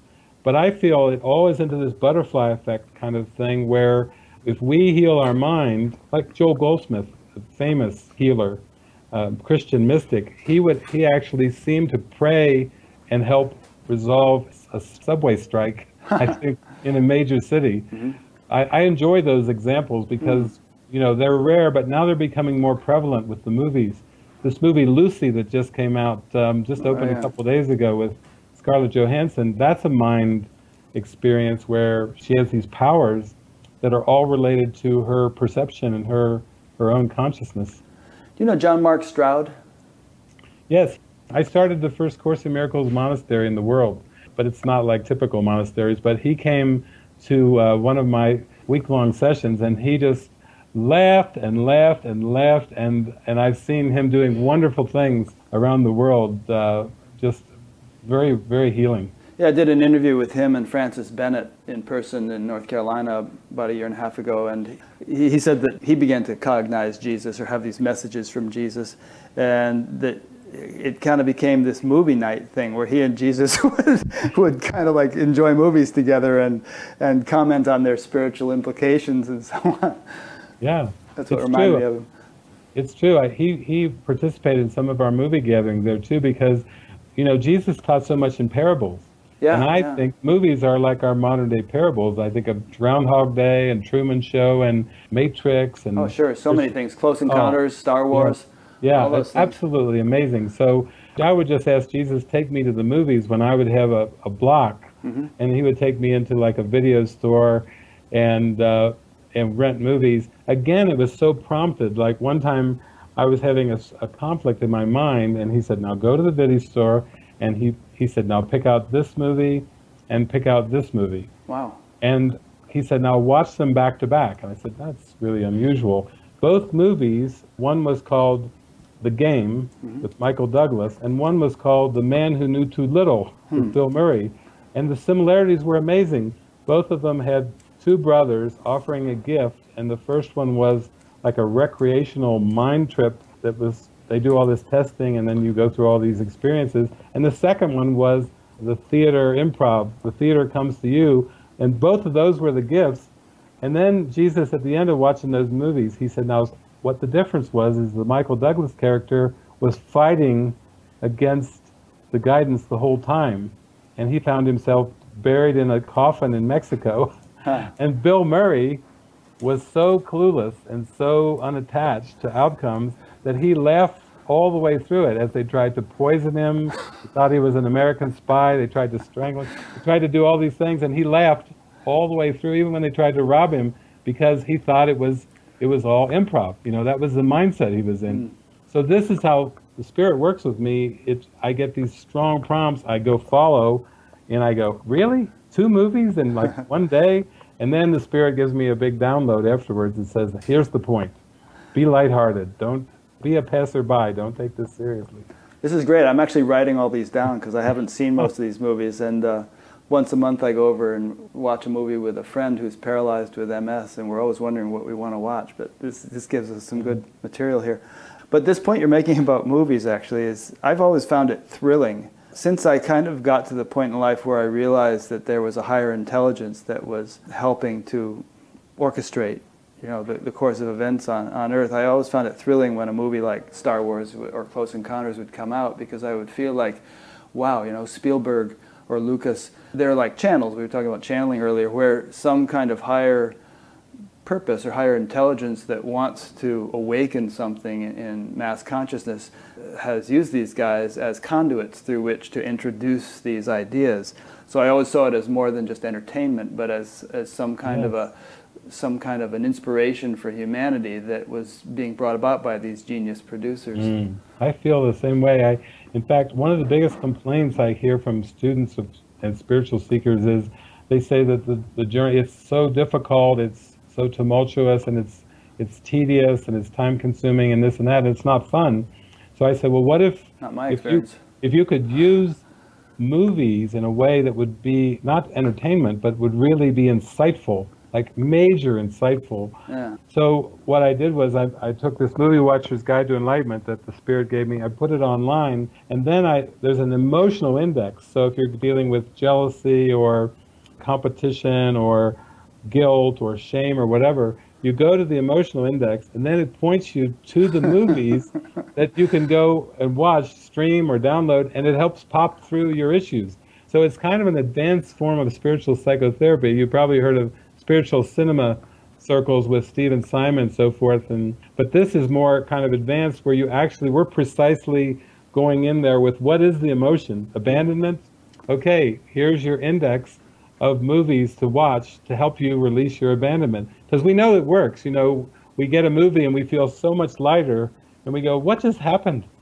How did I, how do I feel so much better Yeah. at the end of this movie?" You know, and it's it's spirit working with us. That's great. And this is on your website, right? I mean, people can download this uh, movies guide to movie watcher's guide to enlightenment. Yeah, yeah, they, it's on the website. It can be purchased at, at a bookstore like Amazon or whatever.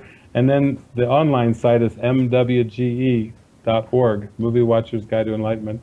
And that's where the emotional index, it, we don't show the movies, you know, they're all copyrighted. right. But we just do the setups and we give all the what you're looking for and how to heal, Cool. you know, all that kind of stuff. Well, I'll link to that on your Batgap page also, so people can go check it Ah. out. Beautiful. Somebody sent in some very interesting questions. I'd like to get to those here.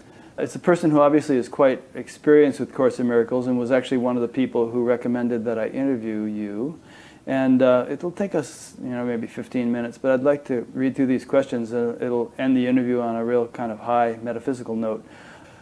Let me start with the first one. this is regarding people pleasing. David often talks about discouraging people pleasing, but of Course in Miracles says, Whatever your brother asks, give it, because if he asks for it, he believes his salvation depends upon it, and if you refuse, you are believing your salvation depends on not giving it.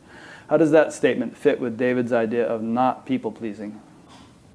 Yeah, that there's a couple statements early on in the text where it says Jesus says if a brother asks you to do something outrageous, do it to show its nothingness. And then he qualifies it a hundred pages later. He puts in as long as it would not bring harm to you or someone else, because this is where course students, when they're reading that, Yeah, let's go, well, jump off a bridge yeah, or something. jump off a bridge or let's go rob a bank. Oh Yeah. yeah. okay, I'll do it. You know, so it's all very practical. But basically, those are the early stages of of starting to get out of such intense egocentrism. You know, my way, like the Frank Sinatra song, "I Did It My Way." That the the mind can be so egocentric that it has to start to open up.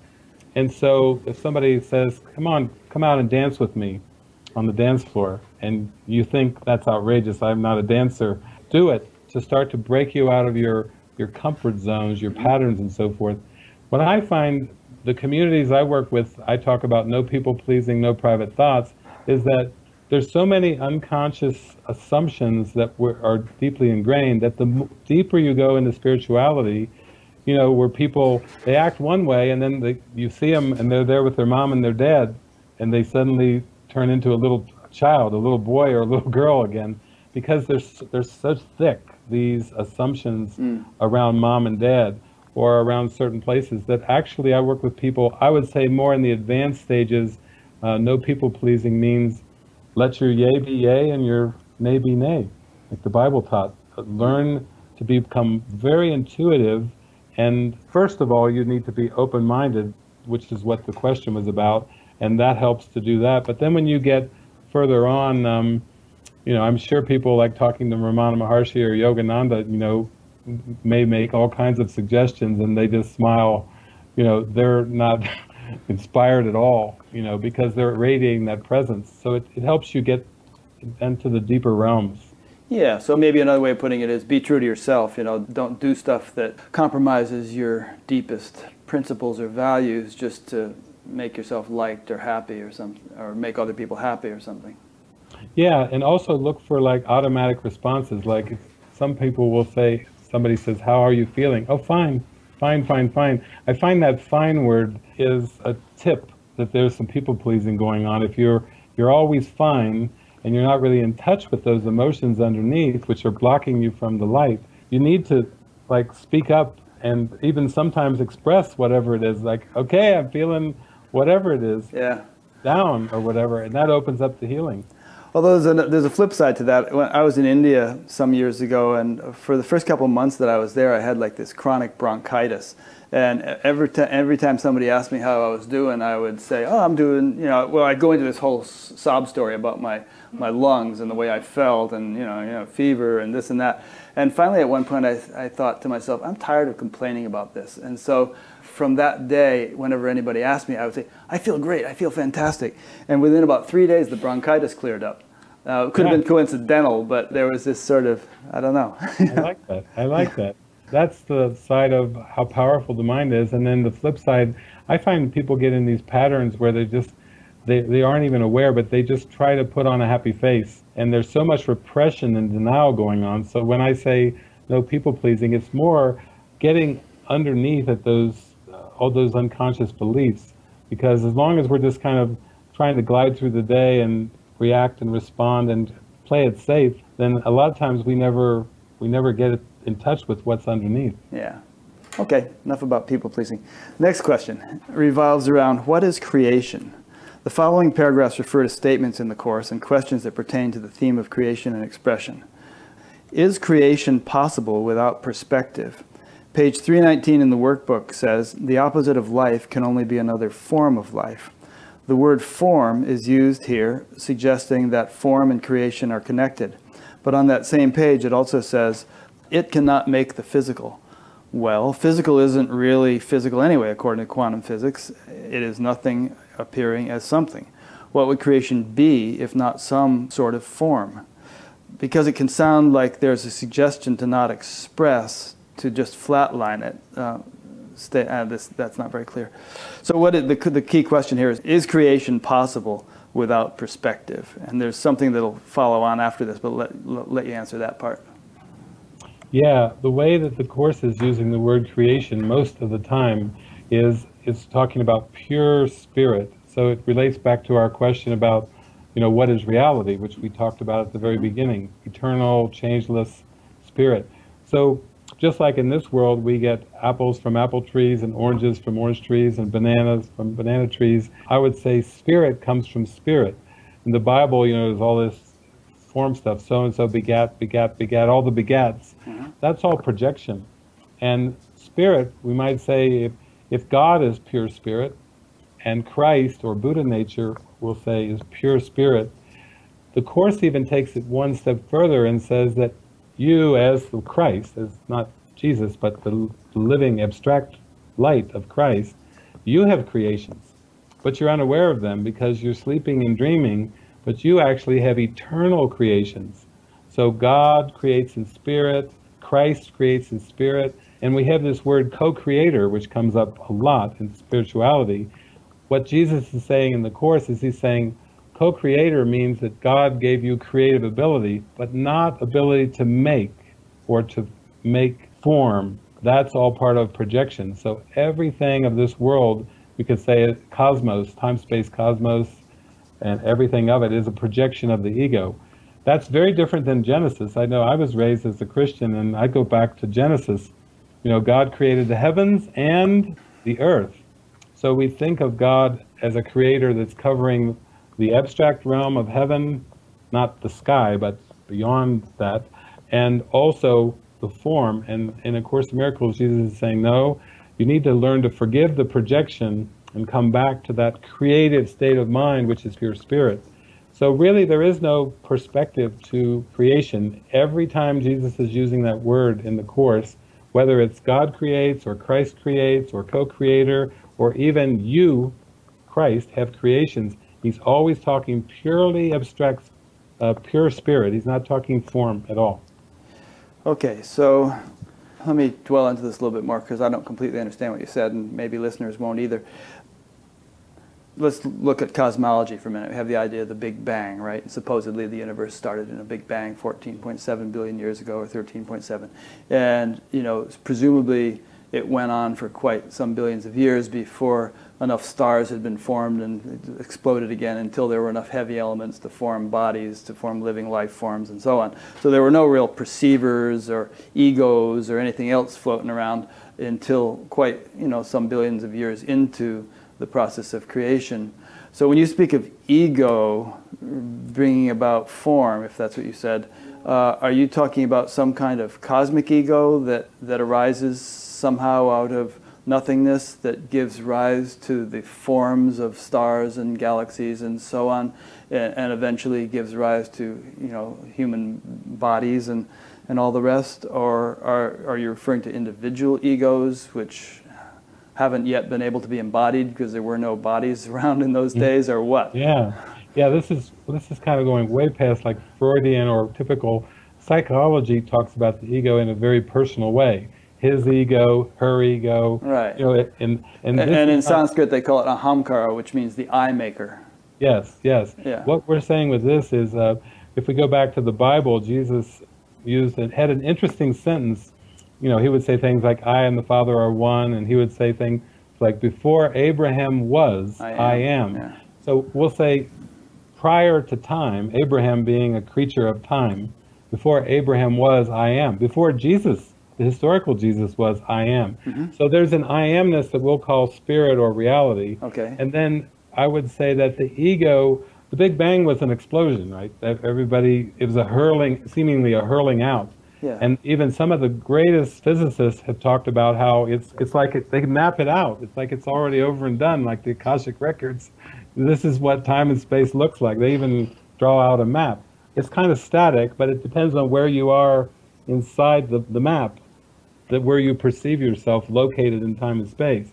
So it is more like a cosmic ego, the belief that you can separate from oneness, from love, from I amness, is what projected out the entire cosmos. So it's going beyond kind of a, a historical sense, like, oh, it was just natural. It just happened, you know, like Stephen Hawking might just say, it just happened. you know, we don't know how it happened. In the Course, Jesus is saying, into eternity, where all is one, there crept a tiny, mad idea at which the Son of God remembered not to laugh. So this whole thing of distortion is is forgetting to laugh, which is where the comedy comes back in. You know, he's saying creation is is pure abstraction, and what we consider life in the world, you know, biological life and life on other planets, you know, that's all part of a, a projection. It's pretty vast, you know. It's Yeah. pretty deep cosmology there. Yeah, speaking of cosmology, um, well, one thing is that one phrase I've heard is something called pragya which means mistake of the intellect. And it, it's said that, you know, there, at some fundamental level, we make a mistake in which duality begins to creep in, and then it bifurcates and multiplies and all until we have the whole, the whole catastrophe, as Zorba the Greek put it. And there are have been saints like Ramana Maharshi and Papaji who actually wrote a book called Nothing Ever Happened, which from their perspective means the whole universe actually never did arise. It just to appear just appears to have done. Yeah, that's So- beautiful. That that fits in completely with what the course is teaching. And one time there was a very famous Course in Miracles teacher, and they were asking him, uh, "What does the Course in Miracles say about life on other planets?" And he said, "Well, the course says there's no life on this planet." and and it's the same kind of thing. Nothing really happened. But to experientially go into that, it takes this forgiveness process of of really raising up the unconscious beliefs. Because if it's appearing to be real, you can't deny the appearance. Yeah. You have to go much deeper than Yeah. that. Reminds me of a Jimi Hendrix line from Third Stone from the Sun. Ah, there ain't no life nowhere. Yeah. Um, I'm, I'm a ahead. fan too of the Carole King. Remember Carole King Oh, in yeah. the 60s and 70s? She did a song, Only Love is Real, Everything Else Illusion. You know, and, and I thought, wow, I, I always liked that song. And then years later, I read Yeah. that it's teaching the same thing. But it's interesting. I mean, a, a physicist, you could talk to a physicist, and they would say something similar. I think, at least one of- some of the more advanced ones, they'd say, "Yeah, even though we, we see cameras and computers and walls and all, all the, the physical forms, if you look closely enough to uh, what's actually there, nothing's there. It, Yeah. just, it just looks like there's something there. Somehow, it all assumes forms, and there are all kinds of intricate, brilliant, you know, laws of nature governing it all on every level, from gross to subtle. But when you get right down to the essence of it, Yeah. nothing there." Yeah, I feel that. I, I feel like the quantum field that the physicists, quantum physicists talk about, and the forgiven world that Jesus talks about, where it's all unified awareness, Mm-hmm. where it's not an inner and an outer, not an observer and observed. It's like it's it all is one. I think they're all saying the same thing, and uh, all the mystics and saints have talked about it. So it's very encouraging. Yeah. Now there was something I was listening to, where, or maybe reading in your stuff, where you're you're talking about consciousness is actually somewhat less fundamental than pure existence or something, and it reminds me of something that I had understood over the years, which is that pure existence somehow has a, a self-referral nature where consciousness arises, becomes conscious of itself because it's consciousness, and in the process of becoming conscious of itself, a, a kind of a threefold structure emerges in, you know, of observer, observed, and process of observation. And then, and then that continues to proliferate into greater and greater complexity. Is there, is there something along those lines in the Course in Miracles? Yes, exactly. In fact, Jesus says that consciousness is the domain of the ego. So when we talk about pure consciousness, I think we're talking about unified awareness or approaching this pure oneness. But I love your interviews because you will address with your interviewees this idea of levels and mm-hmm. in the relative world. And I do feel that the relative is part of the domain of the ego because it has levels and it can be trained. And when in my father's house, there are many mansions. Yeah, exactly. And, mm-hmm. and, and I think that's practical. We reach higher and higher levels of consciousness. That's yeah. just the way it seems to be. We can't we can't deny that that's the way it seems to go. But the pure existence that we're talking about would be just in line with what you said. It really a transcendence, not not a threefold or or having yeah. different levels at all. A state prior to the emergence of all that. Yes. Yeah. yeah. Okay. Good. I'm sure we could go on on that one, but here's something the person continues along the same lines. Course in Miracles says, oh, this is good. This is right we were talking about. Quote, consciousness is the first split. That would mean that the only way to be truly unified with absolute truth, this is what I was thinking of when I said that a minute ago, is to be beyond consciousness. I assume that would be different from unconsciousness, she asks. But we don't really have direct experience of what is beyond consciousness. So, how does this play out in experience? Does it mean that we cannot experience consciousness and truth, absolute unity, together? Again, then, how does this relate to, as the Course puts it, quote, God's real creations, unquote? if consciousness is a split from absolute truth, is, is a split from absolute truth necessary for any kind of creation, even God's creations? Can we be creators and also be in absolute truth? If we aren't in absolute truth, how can we create as God would create? But if we are in absolute truth, which is apparently beyond perspective, beyond consciousness, does any creation even seemingly occur? These are great questions, aren't they? Yeah, they really are uh, she's right on line with this in the sense that that the I amness that's prior to history, it just is what is. So there's no need to focus on it or or anything other than just desiring it, you know, and letting the, the spirit bring it into full awareness. But I, I always tell people we're here to train our consciousness and, and to become fully conscious. So even if it's the ego's domain and we've got an unconscious and a conscious, we want to raise up what is out of awareness so we can be fully aware. And to me, that's that's the stepping stone back into that I amness. And none of that has anything to do with creation, like I talked about earlier. So I, you could say the I amness, God creates, Christ creates, not Jesus, but, but the essence of what truly is, is a creative state of mind. It's, it's extending and radiating, but not in a quantitative sense. It's hard to even describe. Our words are fall way short when we come into that realm. I heard you say something in one of your recordings um, that relates to this, which in which you seem to be saying, if I remember correctly, that it's nonsense. The notion of, of God needing creation or creating creation in order to experience Himself or enjoy or something like that is nonsense. Correct me if I'm wrong, but you know I, I would counter that to say that there is something more in a way, to a manifest, uh, an apparently manifest creation in which beings such ourselves can attain God consciousness and know ourselves as God and, and have living experience as a human being, yet in the consciousness of God, then there is to flat unmanifest creation never having emerged, you know, prior to the Big Bang, if that's if that's the way things work. So it almost seems as though you know the creation is not some kind of mistake or accident or or anything else. It's it's actually something with which God enjoys or entertains. Or in fact, in Sanskrit, it's called lila. There's a play. Yes. A, it means play. And so there is a kind of a greater richness to the whole show than there would be to mere unboundedness. And so, you know, I wouldn't say it's baloney or nonsense that God is enjoying this. This is how he enjoys. This is his play. Yeah, I know. I've, I've read about Leela and, and a lot of the different uh, kind of responses that come through Advaita Vedanta and, and dual, non-duality teachers. But yeah, that's where the course is kind of a little bit unique in that way because here it's coming through and it's describing the illusion and the puff of nothingness and so on and so forth into eternity where all is one. There crept a tiny mad idea. It's really implying that that distortions of linear time and separate bodies and human beings and stars and planets and, and the whole thing that is involved with the Big Bang, that somehow that God has something to do with that. And uh, or that, that it had a, a reason to come into existence. But if we go back to what Ramana Maharshi, Papaji were saying, the Course is saying, what I'm saying, you know, it never happened. What, what never happened doesn't need a reason.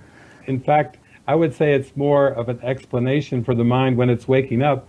If it helps, if somebody, I, I always kind of like Leela because there's a playfulness to it. Mm-hmm. And I think spirit is playful. But I'm talking ultimate non dual metaphysics, like why spirit would need the appearance of finality or the appearance of temporality, I still think that's kind of anthropomorphizing. It's almost like coming from a human perspective and saying, oh, there's got to be a reason. There's some pretty strong language from Jesus in the workbook, which is basically saying that um, that the world is was made as an attack upon God, a place where God could enter not. Now, a lot of people who actually read the course, they don't want to touch that one with a ten foot pole. I'm, I'm one that I want to wake up and, and be in bliss eternally. So I'm going to take everything that's said. I want to look at that. That fits a little bit more with uh, it never happened in the sense that he's just saying, no, the world wasn't made as by God as an enjoyable place for lila and play. It actually is a way of, uh, it's a place of idols. Hold no graven images before the Lord thy God. I don't think he's talking about totem poles and statues in there. I'm thinking the higher cosmic projection of the Big Bang is those graven images that, you know, how they talk about the veil that was drawn over the truth. I'm looking at it that I really want to question everything about the veil and see is this veil really attractive? Pleasure, pain. Is there something called bliss that's beyond pleasure and pain? I want to know that. Sure. I'm going to follow these words that he's saying. And there's even a workbook lesson um, which is 128. The world I see holds nothing that I want. Most Course in Miracles teachers don't emphasize that lesson. In fact, I talk about that lesson when I'm traveling. One time I had a concert violinist who invited me. Uh, he said, Listen, he raised his hand. He said, I was doing the workbook, but when I got to lesson 128, the world I see holds nothing that I want. I closed the book. Hmm. I said, No, that's not, I can't be authentic. I can't actually practice that lesson. And I said, Well, did, lesson 129 is so beautiful. He said, well, what's that? I, I said, well, oh, that's right. You closed the book on 128 and lesson 129 is beyond this world, dualistic world, mm-hmm. beyond this world is the world I want. Yeah. It's talking about a unified world. So I don't think there's anything wrong with the world at all. Actually, I feel like from a place of ju- judge not, which is the teachings of the Beatitude, we can behold a unified world yeah. in which is pure love, you know, pure love reflected. So I'm, I'm not one of these kind of negative ones like I'm not into asceticism. I'm not into flagellating the body or, you know, I don't strike the body down or try to think that it's evil. Even the Gnostics, I think, knew that the world was an illusion, but then psychologically they still started coming up with practices that kind of made it seem like it was evil. You know, like the demiurge made it, so it must be evil. But I'm teaching, don't judge it. You know, it's it's beautiful when you don't judge it. There's a lot in what you just said. I think that there's a perspective in which all this, all these these apparent contradictions can be reconciled. Uh, that you can say the world is an illusion, and in the same breath, uh, you can say that it is. And, and I agree with your, your statement about we shouldn't anthropomorphize God and, and talk, use words like reason and, and desire and this and that. I mean, but I also would disagree that the, the world is some kind of accident or mistake or whatever word you use there, because if it is, then how can we truly say that God is omniscient and om- omnipresent? The world is in God and God is in the world. It, the whole thing is, in fact, we could even say there is nothing but God, period. And therefore, what we see is kind of God playing within himself. You know, I, I use the word him, obviously it's not a masculine thing, but that, that sort of divine intelligence churning within itself, and there's nothing other than that. It's the, the, ocean, you know, and little currents going around within the ocean. It's all just water, but you know, we see this current here and that current there, and there's an yeah. there's an iceberg, but the ice is really only water. The whole thing just seems to me to be kind of all is well and wisely put. It's all a divine play. There's no mistake, nothing wrong with it. That and the thing you said about graven images was, was really good too. I mean, it's a graven image only if you don't see the divine in it. Uh, yeah. If you don't see what it essentially is, divinity appearing as form. Uh, but you know, I think the, the perspective can be predominantly the divinity, secondarily the form. And I think there are people living with that perspective who, you know, they just see God everywhere and God appearing as computer, God appearing as rock, God appearing as dog, you know. But if, if God really is omnipresent, then that's the way it's got to be. There's nothing, there's no place. God's not living off on some planet like you said the Mormons say. uh, you know, what yeah. kind of God is that? He's uh, like Napoleon on, on that island that they banished him to. Uh, you know, he he there, he's just uh, the one and all. Yeah, I I found that everything like those are very, very subtle points and very important. And uh, when I was doing the workbook lesson, I got to lessons 29 and 30, I believe. Um, lesson 29 from Jesus, right from Jesus. God is in everything I see. Yeah, there you go. And then lesson 30, he goes to explain it. Mm-hmm. But it's a little bit different from what you're talking about. Okay. So this is why I'm fascinated because I I say the same thing. God's all knowing, all powerful, all loving. You know that that's what we were told. Mm-hmm. And and then, but he says, God is in everything I see. Lesson 29 is true because God is in everything I see. Number 30 because God is in my mind. So okay. Not only in your mind. But well, not mind in, in a per- oh, personal cosmic sense. mind, sort of cosmic, thing. Yeah, yeah, like vast mind. Okay. So he goes into that, and he's saying that there's a purpose that's in our mind. It's like a, a unifying purpose. You could call it the Holy Spirit. You could call it a cosmic purpose or intention that's that's within us. It's mm-hmm. still there, and he's saying that what that does, that's what unifies perception. So he's just saying fragmented perception is is the problem, and unified perception is the answer. So when we start to get into saying, you know, he'll use exactly what you're saying. He'll he he's training the mind to see everything as unified. Right. And so he'll say, God is in that waste paper basket. Uh, God is in that, that curtain. God is in that chair. He has you actually go through and practice with everything that you're perceiving to take you in more to that unified experience where you're just your love and everything you perceive is filled with love. So I I do feel like it's going in the same place, and I don't think that that we're trying to uh, ascribe any kind of ill meaning or evil to anything just saying that there's distortion and then there's unified correction, and that's really where it's all focused. And to yeah. me, that's what God is, you know, omniscient means. It's unified awareness. And God is in the distortion, if it if it really is distortion. Because again, if he's not, if he doesn't permeate the, the garbage dump as much as he permeates the beautiful, you know, mountaintop, then he's not omnipresent. And yet, if you look at the garbage dump closely, and get down into, you know microscopically into some little bit of garbage you know there you see the same marvelous intelligence you know governing the yeah. atoms and the molecules and the microorganisms that are living in the garbage dump as you see in you know some beautiful scene in the in the you know the Wasatch Mountains yeah I think it's this thing of like the quantum physicists tell us that the universe is mostly space mm-hmm. you know it's in and even you go down into an atom we always thought atoms were the building blocks. You know, we were raised with Newtonian yeah. physics. We thought they were the building blocks. They right. were the smallest little things. They're mostly space. They're mostly space. So, yeah. so in the end, I like that feeling like it's all energy, and then what appears to be separate and solid might be a distortion, and maybe God isn't involved with the distortion. Maybe the very name of distortion, you know, looking through a darkened glass, doesn't have anything to do with God. I just have to be open to the possibility that even my definition of omniscience may. may It's true. It's true. You know, I You just know. stay open. Yeah, yeah, me too. I'm just playing with you. If God isn't involved in the distortion, then that would imply that there's something other than God that is involved in the distortion. You know That actually happened, right? And, and maybe Ramana had it right. It didn't happen. It so didn't to happen. me, the course has this thing called atonement, which is just the awareness that the separation never happened.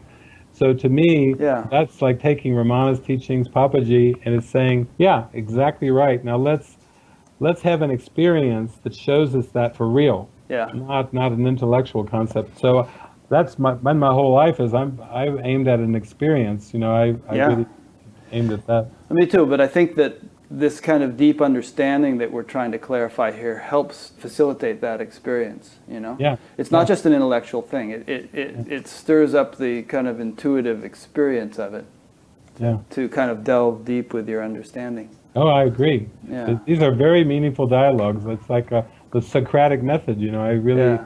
you know, I just made a book over the last 20 years and just released it. And it's called Unwind Your Mind Back to God. Mm-hmm. Actually, it's got an unwinding symbol on it here. I don't know if you can even see that. Oh yeah. Uh-huh. But it's basically, it's using almost Socratic dialogue where back in the 1990s, I just got into this joyful, consistent state. And then people started showing up and saying, I am your student and, you know, all this and that. When the teacher's ready, the students will appear, whatever. And our dialogues we recorded, which are kind of very much like Socratic dialogue of, of just doing what we're doing Yeah. like coming together in the spirit of openness, the spirit of curiosity, the, the spirit of let's discover together because it's there to be discovered. So let's discover it. And I, I really love that. That's why I enjoy uh, all the books are all kind of dialogues, not trying to preach or teach. It's more like let's discover it together because we, 'cause we, we have it inside of us. You, yeah. If it's not inside of us, it's not anywhere. One or two more questions from this lady, um, shorter ones. Relative to creation, from the part of the text called Manual for Teachers, CIM states, and then the voice is gone, no longer to take form, but to return to the eternal formlessness of God. End quote. So then what? She asks. Is creation finished then? In another place, the text says, quote, creation continues unabated, end quote. So which is it? What about extension? Even extension is an idea of some sort, or a movement of some sort, a touching of some sort, a reaching of some sort, a shining of some sort, or an expression of some sort. That's her question. Oh yeah, these are good. These are getting down to the core of things. Well, I have always appreciated the metaphor of a dream because I like with these movies like Inception coming out, they're really showing if there's even layers of dreaming and you're really unaware that you're dreaming, you need a big kick to wake you up from the dream. And so for me, when we talk about creation and I say it's abstract, there is nothing in this entire cosmos that would even be a close metaphor because it's a cosmos, even black holes, or I mean, anything that I've ever discovered, nothing um, comes close to abstraction. So when we think of shining, radiating, we always think of like Photons. It's something, yeah. Or even a person going like Peace Pilgrim going out and, and shining her light, radiating, walking thousands of miles to, to demonstrate this light. What I I like is this analogy of like a child is asleep and dreaming, but has forgotten that that it's dreaming. So it's just like when we go to a movie theater, we don't sit there and go, yeah, images, images, images. We don't pay fourteen dollars to, to sit there for two hours and say that. You know, we get drawn in. You know, we're mm-hmm. we're like there as if it's actually happening right then. It's a trick. You know, we could intellectually say, oh, it's not really happening. It's just it's like a little bit of a we're giving we're escaping into it. I would say that if the child's dreaming and the child has forgotten it's dreaming, that if a, a wise parent was going to wake that child up, if it's too if it's too direct, if if the parent started shaking the child, for example, the child might perceive the shaking as a monster in the dream, because it's so caught up in the dream. So what we're doing is we're being asked to practice raising the darkness to the light and even we just continue on perceiving what's happening as if it's really happening and coming more to that place where we wake up. Now, when we wake up, just like when we wake up from a dream, um, we seem to wake up into, I think, another dream. I call it daytime. We're daydreaming or we're nighttime dreaming. But Jesus says all your time is spent in dreaming. We're, nobody has woken up. And Jesus says, When I awoke, you were with me, meaning there's a state of bliss that we could call creation that is really there, this I amness, but you're not going to have a glimmer of what it's like, even when you're sleeping and dreaming. The most you can have is a happy dream. So to me, that's what I focus on is letting everything be used for happiness, you know, true happiness, not judging things, being loving, being accepting. And I can't even comment on the I amness that's outside of the dream because I'm still watching the dream like like everyone else. So But haven't you woken up from the dream to a significant degree? I mean, if if I shake you now, do you think it's a monster, or, or are you kind of like, all right? I mean, like you said, that Yeah. when you were on that boat and the horn went off, you you didn't react. So Yeah. that that's analogous to the parent shaking the Yeah. child, you know, and and you know you were already enough awake from the dream that you just took in its stride. I'm having a lucid dream. Yeah. Okay. It- It's a, it's a lucid dream. And so that's what makes it happy because I'm aware that I'm dreaming. But I wouldn't presume, uh, even the Course says God will take the final step. I think God doesn't really take steps, but that's the metaphor too, that once we wake up, it's going to be completely unlike anything we've ever known, so to speak, in this world. And uh, I just stay focused on the happy dream uh, because I, I stay focused on staying lucid.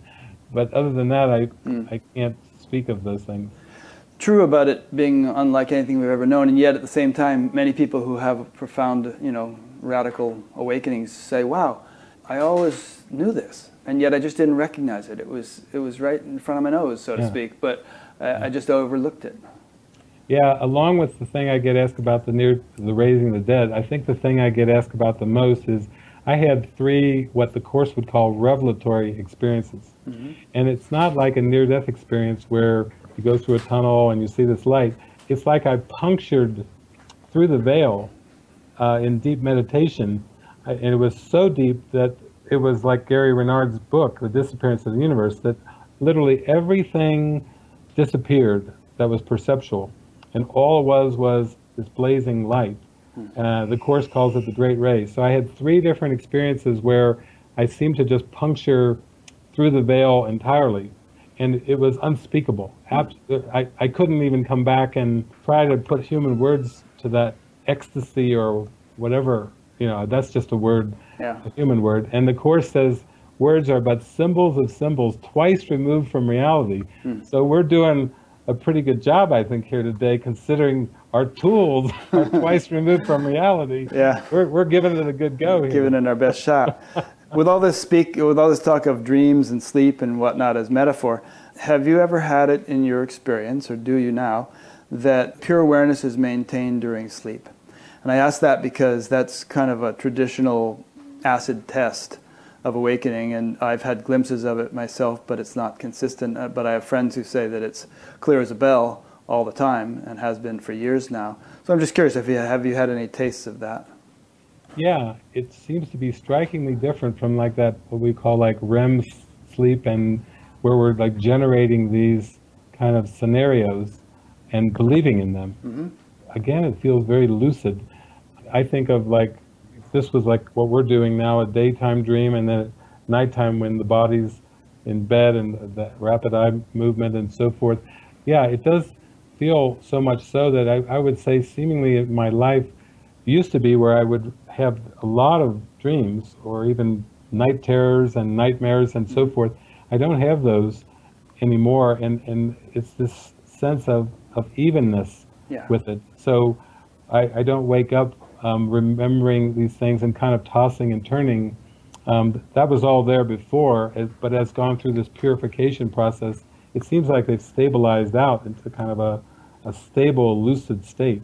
Yeah, that's not quite exactly what I'm referring to. That that would have to do with how much turbulence there is during sleep or how many dreams you're having or how intense the dreams are. But you know that experience you described a minute ago of that sort of those deep, those three instances where you had that deep inner light yeah. during meditation. I think what I'm referring to is something of that nature 24/7 throughout the, uh, including throughout the night. It's just something to consider.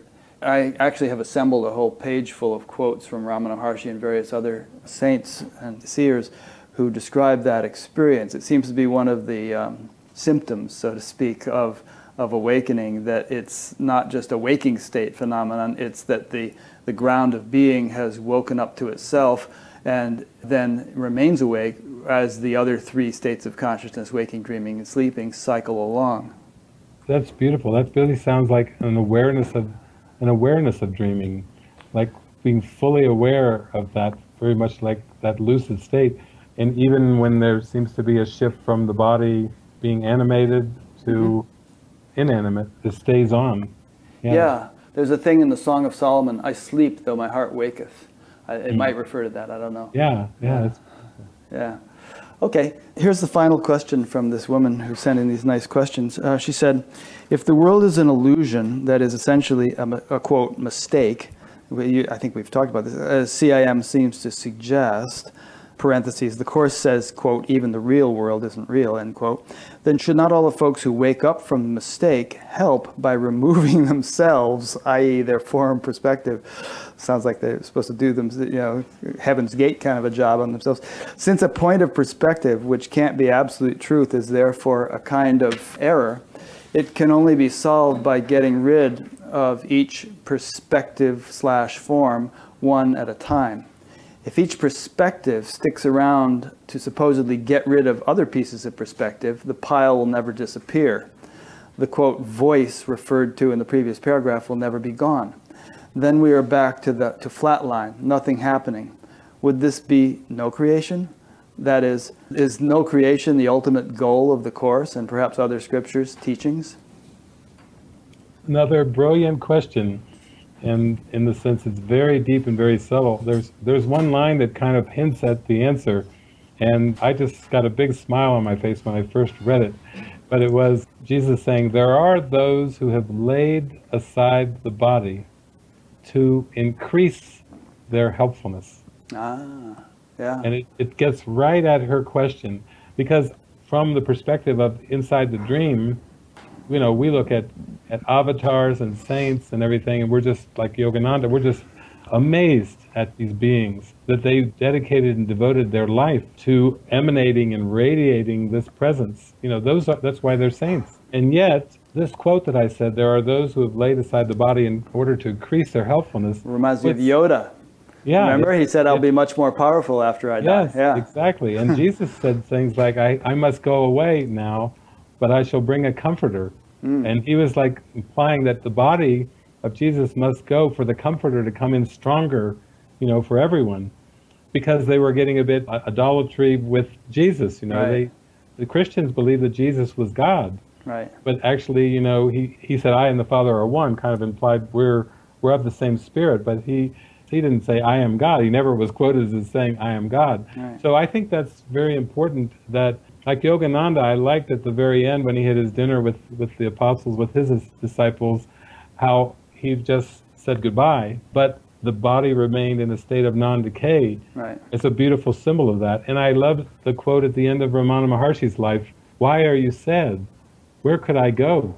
Wow, what a perfect non-dual expression to end as and I've even enjoyed those photos of him at the end as the body you know, with the tumor, it looks like the body is really going down fast, and then these glowing, sparkling eyes, like shooting, radiating this love and light. Yeah. To me, that touches my heart. It teaches me that we're we're uh, being used in a helpful way here, but if we actually lay aside not only the body and the world, but all judgments, then that seems to be the most helpful thing we could do.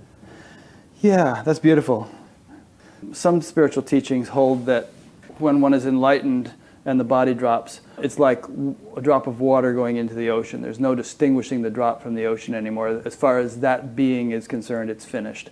And other others hold that you kind of stick around on some level, like we were just suggesting, and, and help to do things, help to help people on Earth or whatever. In fact, I've interviewed numerous people who had experiences of Ramana Maharshi coming to them before they even knew who Ramana Maharshi was. They'd never heard of him. And then, you know, years later, they'll, they'll see a book in a bookstore and say, that's the guy who showed up, you know. Yeah. um, I have a, a good friend, um, yeah, never mind, I won't get into that. But anyway, does the Course in Miracles address that point? Yeah, it even uses some of the same metaphors of, of, of a drop of water in the ocean. Jesus uses that one.